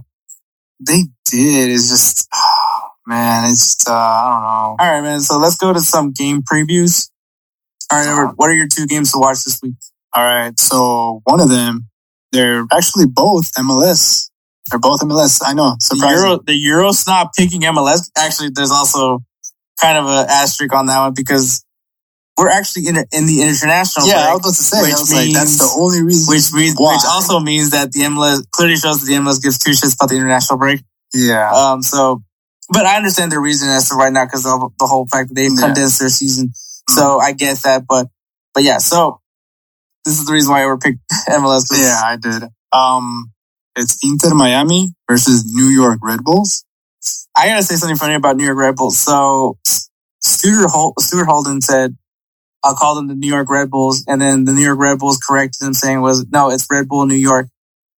And Really? Then, and then he's just like, what was funny though was somebody on Twitter screenshotted the, the account, uh, the, like the main account of, uh, of New York Red Bulls. And literally their thing was the New York Red Bulls. Like that's how they labeled their, their name. And then the New York Red Bulls had to change their name to Red Bulls New York so that way So they, they could be right. what? Oh man. but anyway, so what's your reason behind picking this game? Well, Inter Miami, honestly. Um, Gonzalo Higuain, I want to see if he can actually score a goal. You know, I want to see if he can actually step it up. And, um, even though, you know, you said he made an assist in the last game, um, I want to see if he can actually, I guess you could say redeem himself, have redemption, From uh, the penalty. from the penalty. Yeah, Yeah. I, I definitely get that. So what's your second game? And my second game is the Texas Derby. Uh, Dynamo versus FC Dallas. And I know I said it in a British accent because I Well, I mean, Texas Derby. So I mean, I, I it's it's it's obviously spelled Derby, but Yeah. obviously we, we, it's pronounced it's- Derby I just. I just say the, the English accent just for that. I'm really excited, but I'm nervous because the Dynamo have not been playing like they did at the beginning. Uh, yeah, it's, Um, it's kind of scary. But this kind of goes back to the whole thing, like firing uh Matt Jordan. But For a second, I was like, oh, actually, Brian, say what? officially, um, Houston Dynamo signed that Argentinian player that we were talking Yeah. talking about, Um, um, um, uh, um, Mateo. Uh, yeah. I'm not gonna say his name because his last name is very complicated. Because you know these these We Argentinian these Argentinian players have these like European based last Well, names. okay, so see, there's like an interesting situation on that. I didn't find this out until I saw like a Dybala documentary. Uh, Dybala is actually Polish. Yeah. Yeah. So like his grandparents. Yeah, like a lot of Eastern, So a lot of those, Eastern a lot of Europeans. those Eastern Europeans went to like Argentina and stuff like yeah, that. Yeah, they refuged there. Yeah. So then that's where all the Argentinian players have like all these weird names, Bentancur. And, oh, wait, was that? Yeah. Is, no, oh, is he Uruguayo or? He's a Uruguayan. Yeah, but you know. But that's why there's a lot of German influence in, in Argentina. Yeah. So. All right. So my two games to watch, I have the Saturday game because they were picked the two Wednesday games. The Saturday game for the Houston Dynamo, which is against Inter Miami. Gee, I wonder why you want to watch that one. I mean, it's obvious, Yeah. but I mean, see Gonzalo Higuain. I know we said that this wasn't the sexiest of signings, but not only that, but it's also Rodolfo Pizarro. I mean, that's, Oh, that, that's right. that guy is in the team. Have you heard of him? Yes. um, so I mean, that's my main reason. But obviously, as a Houston Dynamo fan, I'm going to watch the Houston Dynamo regardless. But it's it's also the new team from the MLS. It's a team that's owned by David Beckham. So I mean, obviously, I got to watch this uh, the first time the Dynamo ever play against this team. Hopefully, they win it. Mhm. Um, and then I'm going into the uh, UEFA Nations League, and it's a matchup that I am really excited to see because this is going to be to me the future rivalry, I guess you can say, uh, of international soccer, and that is France versus Portugal. Oh. Especially with the up and coming talent that you're seeing from Portugal, like Diogo Jota, João Felix, a lot of Jaos, but yes, all those all those young bucks. Um, Is um is the Hector Costa? Is he Portuguese? The one from um Hader uh, Costa, H- H- H- Hader Hader. That's his name. H E I D. E R. Oh, okay. Yeah, him. Is he Portuguese? Uh, I'm not entirely sure. Um, but we're seeing a lot of Portuguese players. I mean, if you've seen the Portuguese players, you probably saw them from Wolverhampton. Um, because Wolverhampton loves players from Portugal. Yeah. I mean, they just got Semedo. Um, but yeah, so, you know, Portugal versus France. Obviously, you have France, the team that I got really excited about their young players because of all the experience they're getting. And now you have Portugal, who has all these young players that are getting experience, which to me, I don't know, man. I feel like I, I'm having this feeling. Well, actually, there, since there's no uh, Euro, the, the Euros, I can't really say anything because obviously to me, if I would have saw them playing the Euros, I could definitely have a better idea for the World Cup. But I think Portugal would be a very interesting team to watch in the, in the World Cup because once these guys have more experience together and they play more together and they, their knowledge grows better with each other, hmm especially with Cristiano Ronaldo up front, Portugal might be able to win a World Cup. Yeah, that's a bold little claim there, sir. I mean, th- what what France did in the previous years Yeah. that made me confident to think that they were going to win the 2018 World Cup. I'm getting that same exact feeling from what I'm seeing with Portugal. The only thing is, I haven't seen them play in the Euros because that's when I saw France play in the Euros. That's when I was like, yeah, this team's winning a World Cup. I'm not going to see that, and I don't. And I think that's going to give them maybe not that that that edge for me to say that they're going to win the World Cup Yeah. Because they're just not going to have the experience in a tournament play. Yeah. And so maybe that's what's going to kill them. But obviously you have Cristiano Ronaldo. I don't know if that dictates anything, but um, at least for a young team, because I mean, the lack of, lack of experience is going to hurt them. Uh, but for me, like this is just like the team that for me is always for at least for a good while is going to be heavy favored to win the World Cup versus a team that could possibly contend for the World Cup one day. I can I can see where you're coming with that one. All right, man. Let's go to players of the week. Who is your player of the week, Edward? My player of the week, and all all the Man U fans are probably gonna frown on me on this one, but I have to say, Heung Min Son. Heung Min Son. You've been practicing, huh? I tried to, yes.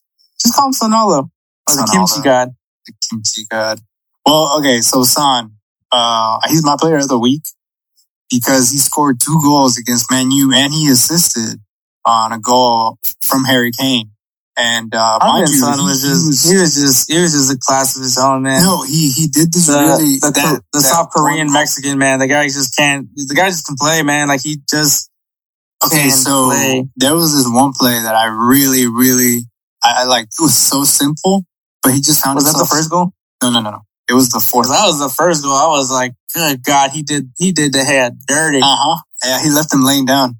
He left him laying down. I mean, Heung Min Son was just a highlight in that game. Like he was just, he was, I felt like he, he was just always doing something in the game. And it, it, it, it, I mean, it doesn't help that, you know, once again, the counterattack has worked beautifully for Tottenham in the past few games.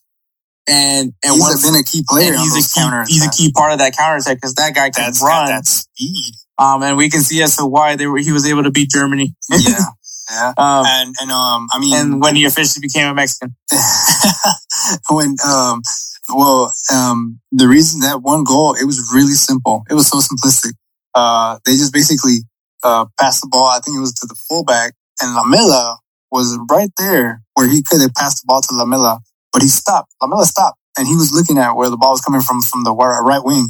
So I was like, why did he stop?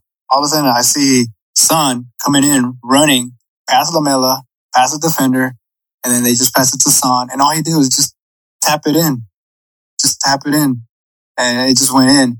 It was so simple, but he made it look so good with just the movement that he did. He did off the Mhm. ball, so that was really yeah, good. so yeah, Heung Min Son had a great game, man. I mean, I'm sure we could have highlighted. There's a lot of players to highlight of- this week, but I mean, that's definitely a good one to highlight. Well, what's your player of the week, sir?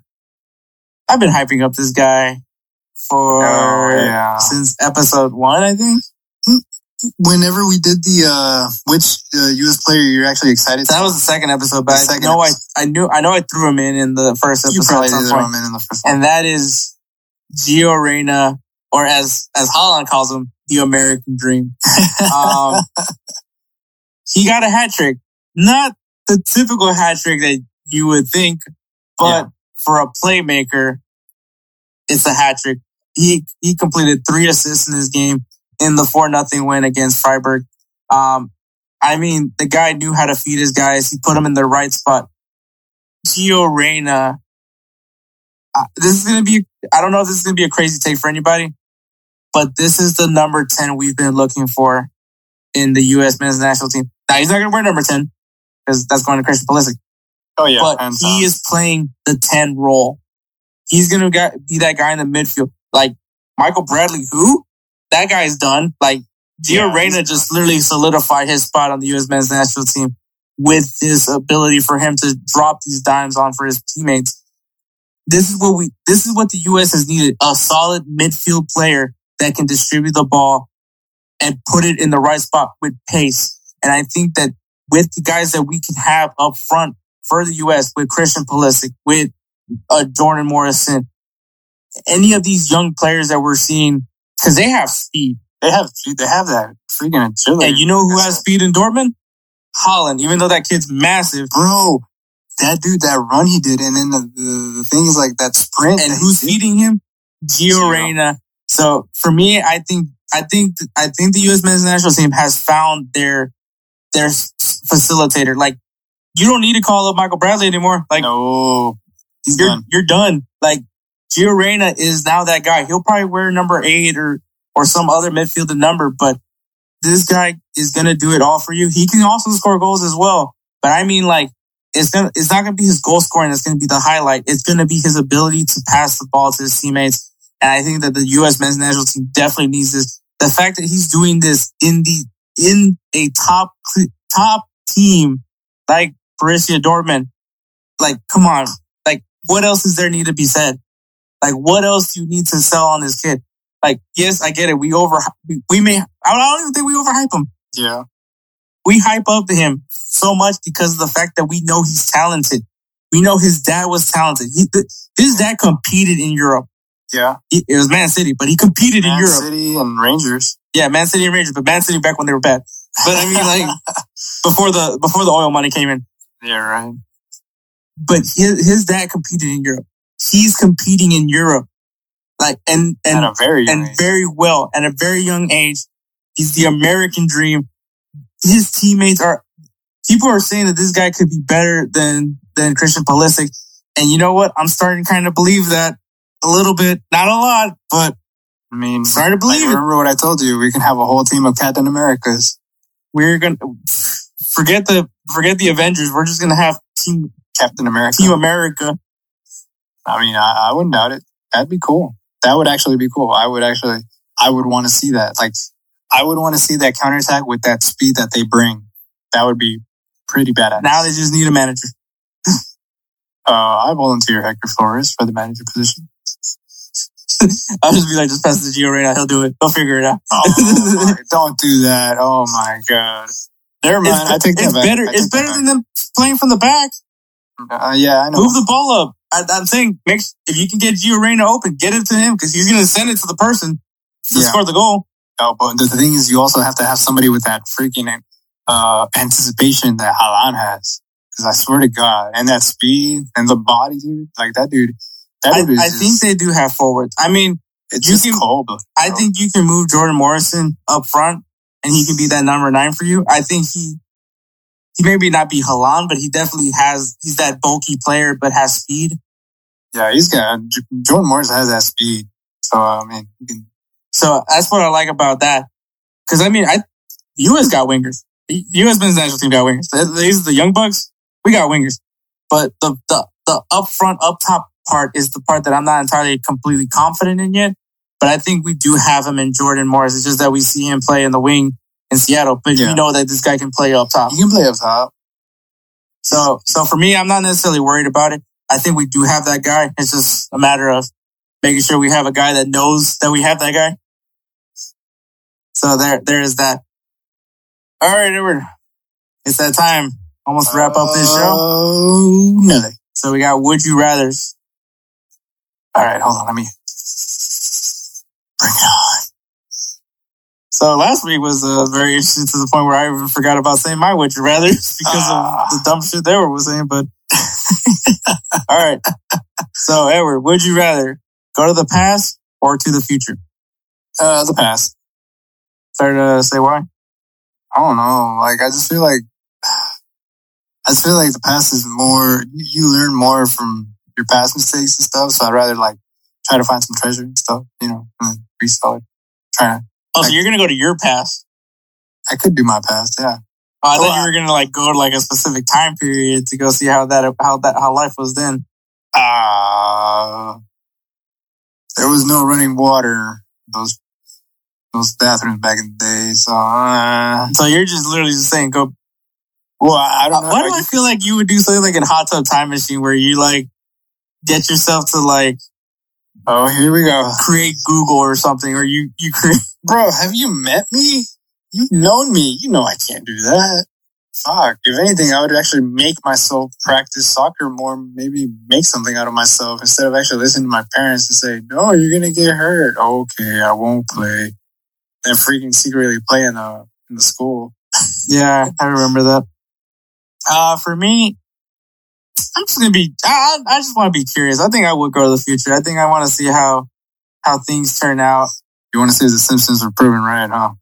Not that bad. I mean that too, but I mean like, uh, I don't know. Maybe see. Um, I don't know how my my my great great great great grandkids end up being. Like, are they total fuck ups like me, or or or have they been able to Um, do better? Like, did I did I pave the path right? uh, Hector's grandkids, if you guys are somehow listening to this podcast on your futuristic uh, They could. devices, They actually could. um, yeah, I apologize for your grand, great, great, great, great, great grandpa because he's just he's on a whole nother level. Whatever, man. Yeah, yeah, you know. Anyways, so I, I would go to the future. Um, would you rather talk to animals or speak all languages?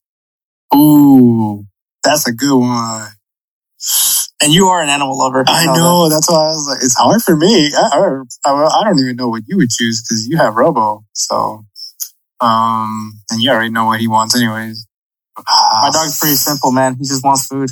He wants food and sleep and attention. Yeah, he's one needy motherfucker.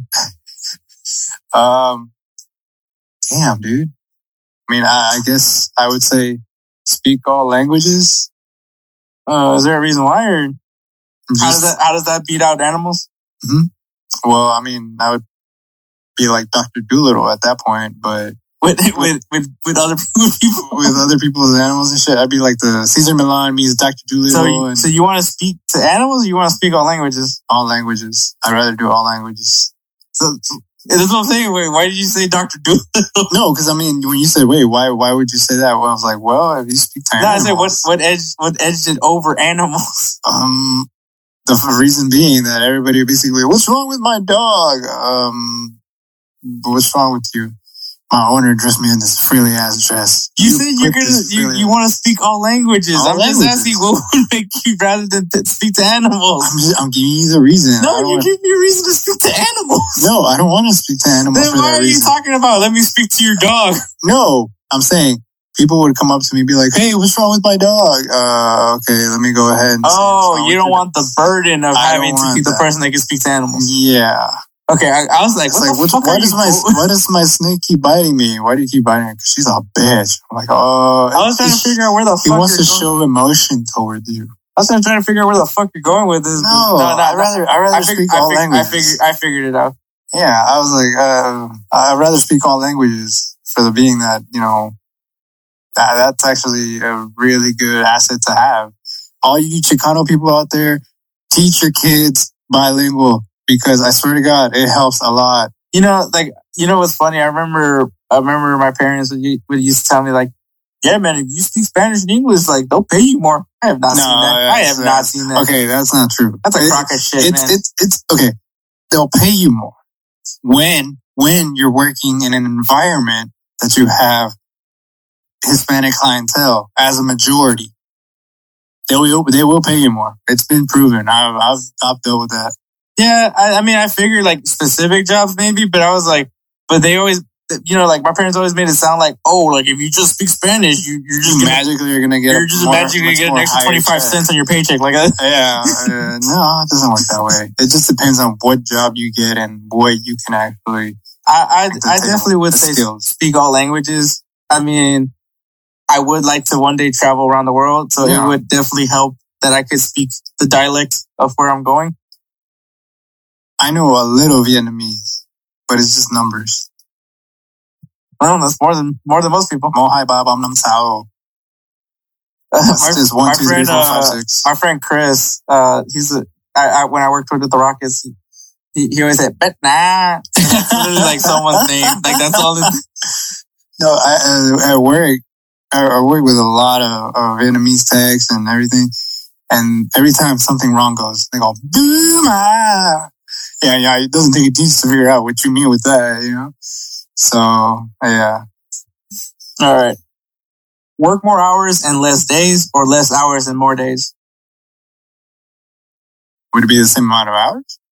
Yes, it's just that you'll like say you only work like four days, but Let's say you work the forty hours of the week, but instead you work ten hours for four days, or you work the uh, I don't know the freaking eight hours on five days, and then mm, or I'm sorry, uh, you know, yeah, I know what you mean. Uh, I think I'd rather do the ten hours. Let's say ten hours for the four days. uh, work more, more work less days and more hours. yeah, Okay. I mean, I'm guessing just because you want to have those few days off to yourself. where you trust can- me, I work eleven hours a day or more, and I still don't get that shit done. So yeah. I think with me, I think I would prefer just working less hours but more days. And, and the only reason why is just like I would like to have a routine. And so obviously I wake up, work, come home. You want to wake up at four in the morning with me so we can go work out? No, Okay. no, I already have my workout partner Wade Robo because I walk him. I walk him with a with a twenty pound vest. Is it really 20 pounds? I'm assuming I never waited. so so my mom's a nanny, a maid is a maid. Um, And so her boss, like, she's obviously she's, she's wealthy. And so like she just buys shit and never uses it and never notices that it's missing. And my mom usually takes it. And so, well, not takes it, but she knows that she doesn't use it. And then my, she'll probably offer my mom to, like, if she wants it. And so there you mom, go. There you go. Rephrase yourself. So my Rephrase mom- yourself before you get in trouble. so my mom is like heavily like implying that I need to go work out. Um, to, cause she's obviously implying that I'm fat. Quotation heavily. anyway, so she, so what was funny was, so I picked her up and I, I remember she was walking, she was like leaning all to one side. And I'm just like, what the fuck is wrong with my mom? Like, is she hurt or something? And, uh, she comes in, I was like, mom, are you okay? And she's like, yeah, why? You know what? You know what? You know what? I'm gonna do this live. Hold on. You're gonna do what? Oh shit. Okay, so it's confirmed that it is 20 pounds. I don't know if you can hear him. I doubt it. Oh, it is. No, I mean, I thought that they can hear you. Oh. So he's putting on the vest and he's about to realize how big I am because, Holy crap! This thing is loose on me. But no shit, because it's, it's, it's adjusted to my body, you idiot. Two of them you could fit in here. That's not a lie though, but you're skinny as hell. I'm 155 or 158, somewhere around there. Okay. Pure muscle with some fat. Yeah. But anyway, so so my mom was leaning to the side, and I was just like, "Are you okay?" And she's like, "Yeah, why?" And I'm like, "Well, you were leaning to the side," and she's like, "Oh, it's because like I got this 20 pound vest." And then she showed it to me. She's like, "Maybe you can use it when you go walk robo." So that was basically her implying that I'm fat, that I need to go work out. Sounds. Uh, well, at least she's watching. She's watching out for your health. Yeah, She's so but like I said, like I I like having a routine. So I think, I mean, it would be it, it the days off is kind of cool, but it's like I hate when I'm trying to figure out what I'm gonna do on my day off. So it seems more like a task than it is than like a an enjoyment. And then also I feel like on the days off I'm just gonna be not productive, and so I feel like if I'm working, I already can say, hey, I was productive today. So so you're basically trying to find a cheat, cheat, cheat sheet. There you go. yeah, I see that. all right. End war or end world hunger? Hmm. Oh, well, I feel like you're gonna say end war, and then as soon as I say world hunger, you're like, ooh. no. Uh, it was, it's more of like I'm taking it a little bit jokingly. I'm gonna end world hunger because then it'll stop people from being hangry, and then war will end. Period. That's pretty fair to say. I think that's. 'Cause, I mean, that's also that's also probably it. I want to fight people when I'm hangry. Like I legit get in their face and call them bitches and hoes and motherfucks and all this, all kinds of stuff because I'm hungry and angry, and I'm angry because they won't let me eat while Did I'm working. Did you ever get hangry enough to eat nopales? yes. I doubt it. Um, What about you? What do you choose? and world hunger. I, I think it's a larger issue. Um, it's funny too because like I remember when when whenever Heidi like uh this is pretty messed up. So when Heidi would be eating, you know, she you know she's always like I'm full, but it's just because she wants to go ahead and play on her tablet. Right, right. And so, you know, like I look at her like, girl, you barely ate anything. And then she's just like, well, I'm full. She's full, but yet she still wants to drink that soda. She'd be like, well, you get the soda after you finish your food. Yeah, that, that doesn't work that much. As much as you think it does, especially when my mom decides to override it. Um, Oh, what? but anyways, my, my always joke was, well, not my joke, but my always thing to say is like, man, dude, there's some kid in Africa that, that doesn't even have a meal and you're over here like, cause you wanted to throw in the trash. And I was like, that's just a waste of food. Oh, I mean, now it's easier for her because now her go-to is just give it to Robo. yeah. but which is my dog. Um, which I always said that, and I, I like I look back at it and I was like, man, that's a really fucked up thing for me to say, but it's true though. Like, I mean, there's people starving out there, and, Yeah. and I mean, it's Not of those, just in Africa either. not just in Africa, but um, it's definitely one of those things where I guess you got to take you take what you know, uh, count your blessings. Yep, exactly. But yeah, so I mean, I would end world hunger. I mean, I think that's a that's a larger issue. I mean, war sucks. I mean, I get that, but I think the larger issue is clearly just like you know, people are just not being. There's people that don't have a meal Yeah, they, for a week. It sucks because their meal would basically in that week consist of possibly just what we would eat in one meal for Mhm. the day. So I think definitely that would be what I would want to end for sure. Gabagool? Gabagool. Um, all right. Would you rather be at a live sporting event or watch from home? Are we talking Corona times or are we talking like? No, like I mean, if we, if everything was back to normal, Well, I do want to go watch the Real Madrid versus Barcelona at Clásico live, like actually in the stadium. I heard the atmosphere is crazy out there. I I'm love, just watch- saying- I love watching it from home. Don't get me wrong. I mean, in, in general, in, in, in general though, in general, I mean, I've I've been to the Astros games. I've had fun, loved it. Um, the Dynamo game we went to that was fun too. Love the food. Um, I guess like you could say I, I'll watch it live. Like I want, I'd rather watch it in the stadium. I think there's a there's this atmosphere when you're when you're at a live game, like Fuck, I'm gonna take off the vest now. you feel the energy of the crowd and all that stuff. Um, you know, when it's when it's exciting, you know, like um, I mean, say what you want about the Astros, but you know, obviously in the in 2017 when they won the World Series, um, just the whole city was just you know like it was just crazy. Like the stadium was loud every single day. Um, the energy you could feel the energy, and it, it was kind of like it was contagious. Like you felt it, like you know, especially when when I worked in the Astros in 2017 um, I was on the ground crew, so I was on the field, so I felt the energy from the crowd. Oh yeah. And just from like a play, like just some big play, you just you hear the roar and it's exciting, and it, like just from that perspective. But then also being as a fan, like th- those things heighten as you're amongst people that are that are watching the game. Yeah, because it's different. Like, okay, it's different when you watch it alone from home, but it's different. Like if you and me, maybe like one or two more people were watching it like out TV, we we get that same atmosphere. But mm-hmm. imagine having hundreds of people, yeah, and then you just you're just like up and out of, You're like, oh my god, I can't believe that just happened. Oh my god. yeah, and it's just the fact that you're sharing that moment with this complete stranger, but you're you're you and them are you're there with it, like yeah. Like So it's just pretty like- cool. It's it's it, that's what I love about sports in general. Like it just it's that distract, and that's really what it was for 2017 for the Astros. Was it was that distraction from what we were facing in 2017 with Hurricane Harvey. Yeah. And so for for a lot of people that hate the Astros for what they did, the problem is that even though yeah it sucks, it, but you have to understand what what happened in the city of Houston and what that title meant.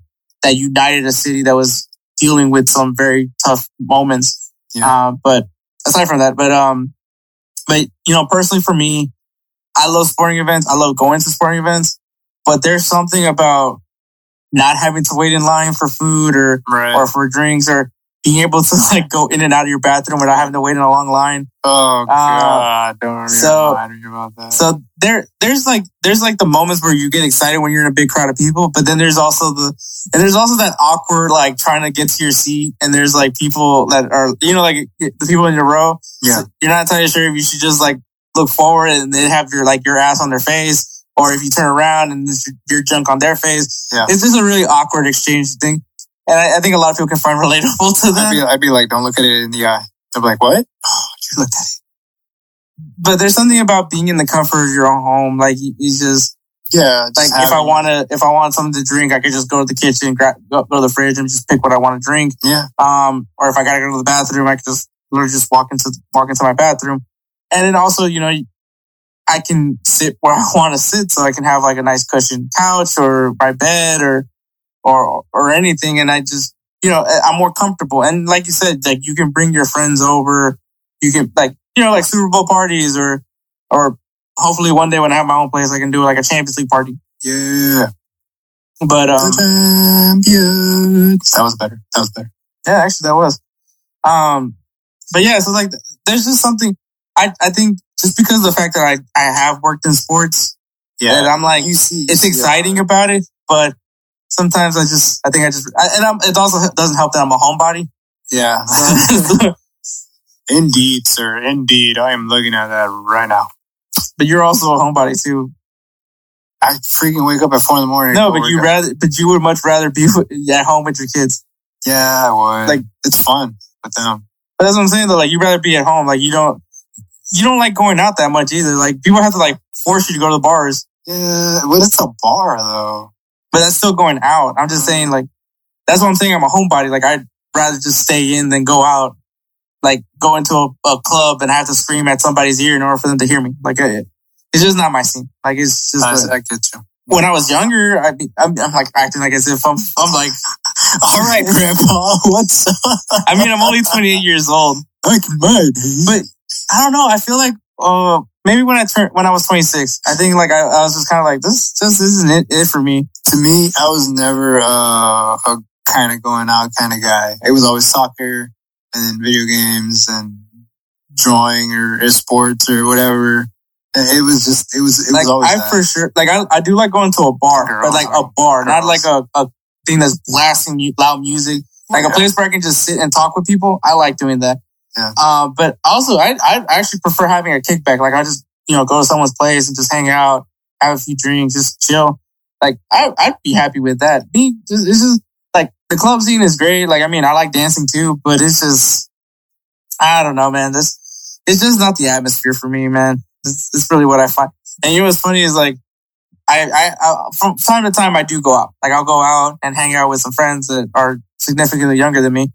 Um, um, but like, you know, they, they want to like go and breathe and, and, um, the, literally, I don't, cause I, I'm, I'm a sipper. I'm not gonna, I'm not, I'm not even ashamed to admit that I'll sip my drink throughout the whole time. I'll take shots, but I can handle shots. Nah, give me something I hate shots. I mean. I- there was a time where I loved taking shots, but now I'm like, no, I just, let me just I'll enjoy my I'll take seven shots and I'll be okay. I'll feel buzzed. I'll feel happy at seven shots of tequila. But you Okay. give me vodka, I, I don't know what that's gonna do anyways. So, but yeah, like, I mean, so I'll go out with them. I don't drink, uh, I don't drink a lot. Like I drink, I drink, but I mean, I don't drink as much as they do. Like they're getting, they're going hammered. Like they're getting, they're trying to get, be done. Like, I mean, I'm still like sober enough. Well, not, I mean, drunk enough to feel good, but sober enough to like be aware of what I'm doing. Right, right. So I just, you know, just call my Uber, then come home. And the next morning, it's not that I'm hungover. I'm just super sore in general. Like I'm just like, like, it was, it's funny too, because one time like I just didn't get out of my bed and mom's like, are you hungover? And I'm just like, no, I'm just really sore. Like, If I tell you the reasoning, it's uh, it's Because I'm out of scientific. No, oh, it's it's it's scientific. Uh, because basically, somebody told me that. Like, because I was like, dang, dude, am I getting old or something? Because I was like, my body is sore from going out. Like, it's not that you're old. It just says you're fat. I'm like, thanks. thanks. it could be that too, bro. I mean, I'm just just saying it, but it's because apparently, like, if you work out and then you go and do heavy ass drinking, and you're trying to rebuild your muscle, you're gonna still wake up even more sore than you did as if you did did a workout. You're gonna wake up even more sore because your body's trying to repair itself, and the only thing in your body is not protein, it's not carbs, it's freaking alcohol. So it, it, it works the same way. Like you walking, if you're walking a long distance, mind you, I mean, I'm not trying to say that you're fat, but you, you are heavy set. And to walk a long distance to your car or to your Uber or wherever, if you're bar hopping around downtown, do a lot of walking, hands down. So the next day you're to wake up sore or from your legs, from your waist, whatever, dude. I like that. I'm to use that. I'm gonna- I'm going to use that more. But it's, it's the truth. No, it's true. It's true. I'm not Yeah. trying to say, I'm not saying that I'm denying it, but I'm just to use that as my argument now for, I'm not Next- fat. next This time is that the reason why. Oh no, I'm pretty sure I'm fat. I mean, like, but when ne- next time when someone's like, "It's not because you're old, it's because you're fat." No, it's because I was walking a lot. I drank a lot of alcohol. Oh Clearly, I didn't have a I didn't have a sufficient amount of protein. for all my for all my macro people, protein people out there, all the workout people, y'all know what I'm talking about. So y'all can go ahead and make fun of Hector because now he has an excuse, a legitimate excuse. a legitimate excuse. Science. All right, man. So that's the show. Uh, I want to give a special shout out to Alejandro Gomez, who created our awesome logo for this show. I like I like her, I like the logo. So yeah, I feel like this is the first time you actually spoke on the logo. I know, but I mean I like. Usually it. you just go woo, and then Woo! There you go. and then Don't lose that. But yeah, so if you guys like our logo and you guys might have an idea for a logo for yourself, or you maybe want to rebrand whatever you currently have, go ahead and contact Alejandra. You can follow her on Instagram at Ale Gomez Graphics. That's once again at Ale Gomez Graphics. Just, you know, hit her up with a DM and she'll, she'll help you out and get you, get you situated for a logo. Um, if you guys like our beats, you know, you hear our intro, you, you hear our sick ass outro. Um, well, that's because it's made from our producer, Roosevelt Spencer. Um, you can go ahead and follow him on Instagram if you guys wanted to work on some sort of collaboration at that guy dope. Once again, it's at that guy dope. That guy is dope. Um, yeah, and hopefully we will find out who, what fan of a team he's going to be. Hey, you never know. Maybe one of their one of our podcast listeners might actually suggest a team for Spencer. Who knows? Who knows? I'm just saying. A- anything can happen, man. Any, like, like Kevin Garnett once said, anything is possible. Anything is possible. All right, man. Well, take care and we'll hopefully hear from us for next week Yeah. as we, care, and we will preview Europa League. Oh, okay. Yeah, we'll do that one. We'll do that one next week. All right, man. Take care. All right. Take it easy, guys.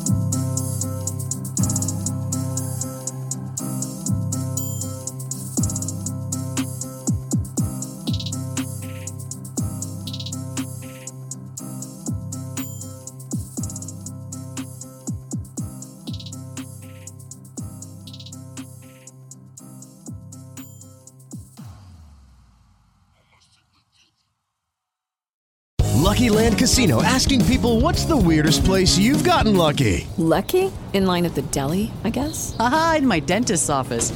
More than once, actually. Do I have to say? Yes, you do. In the car before my kids' PTA meeting. Really? Yes. Excuse me, what's the weirdest place you've gotten lucky? I never win and tell. Well, there you have it. You can get lucky anywhere playing at LuckyLandSlots.com. Play for free right now. Are you feeling lucky? No purchase necessary. Void where prohibited by law. 18 plus. Terms and conditions apply. See website for details.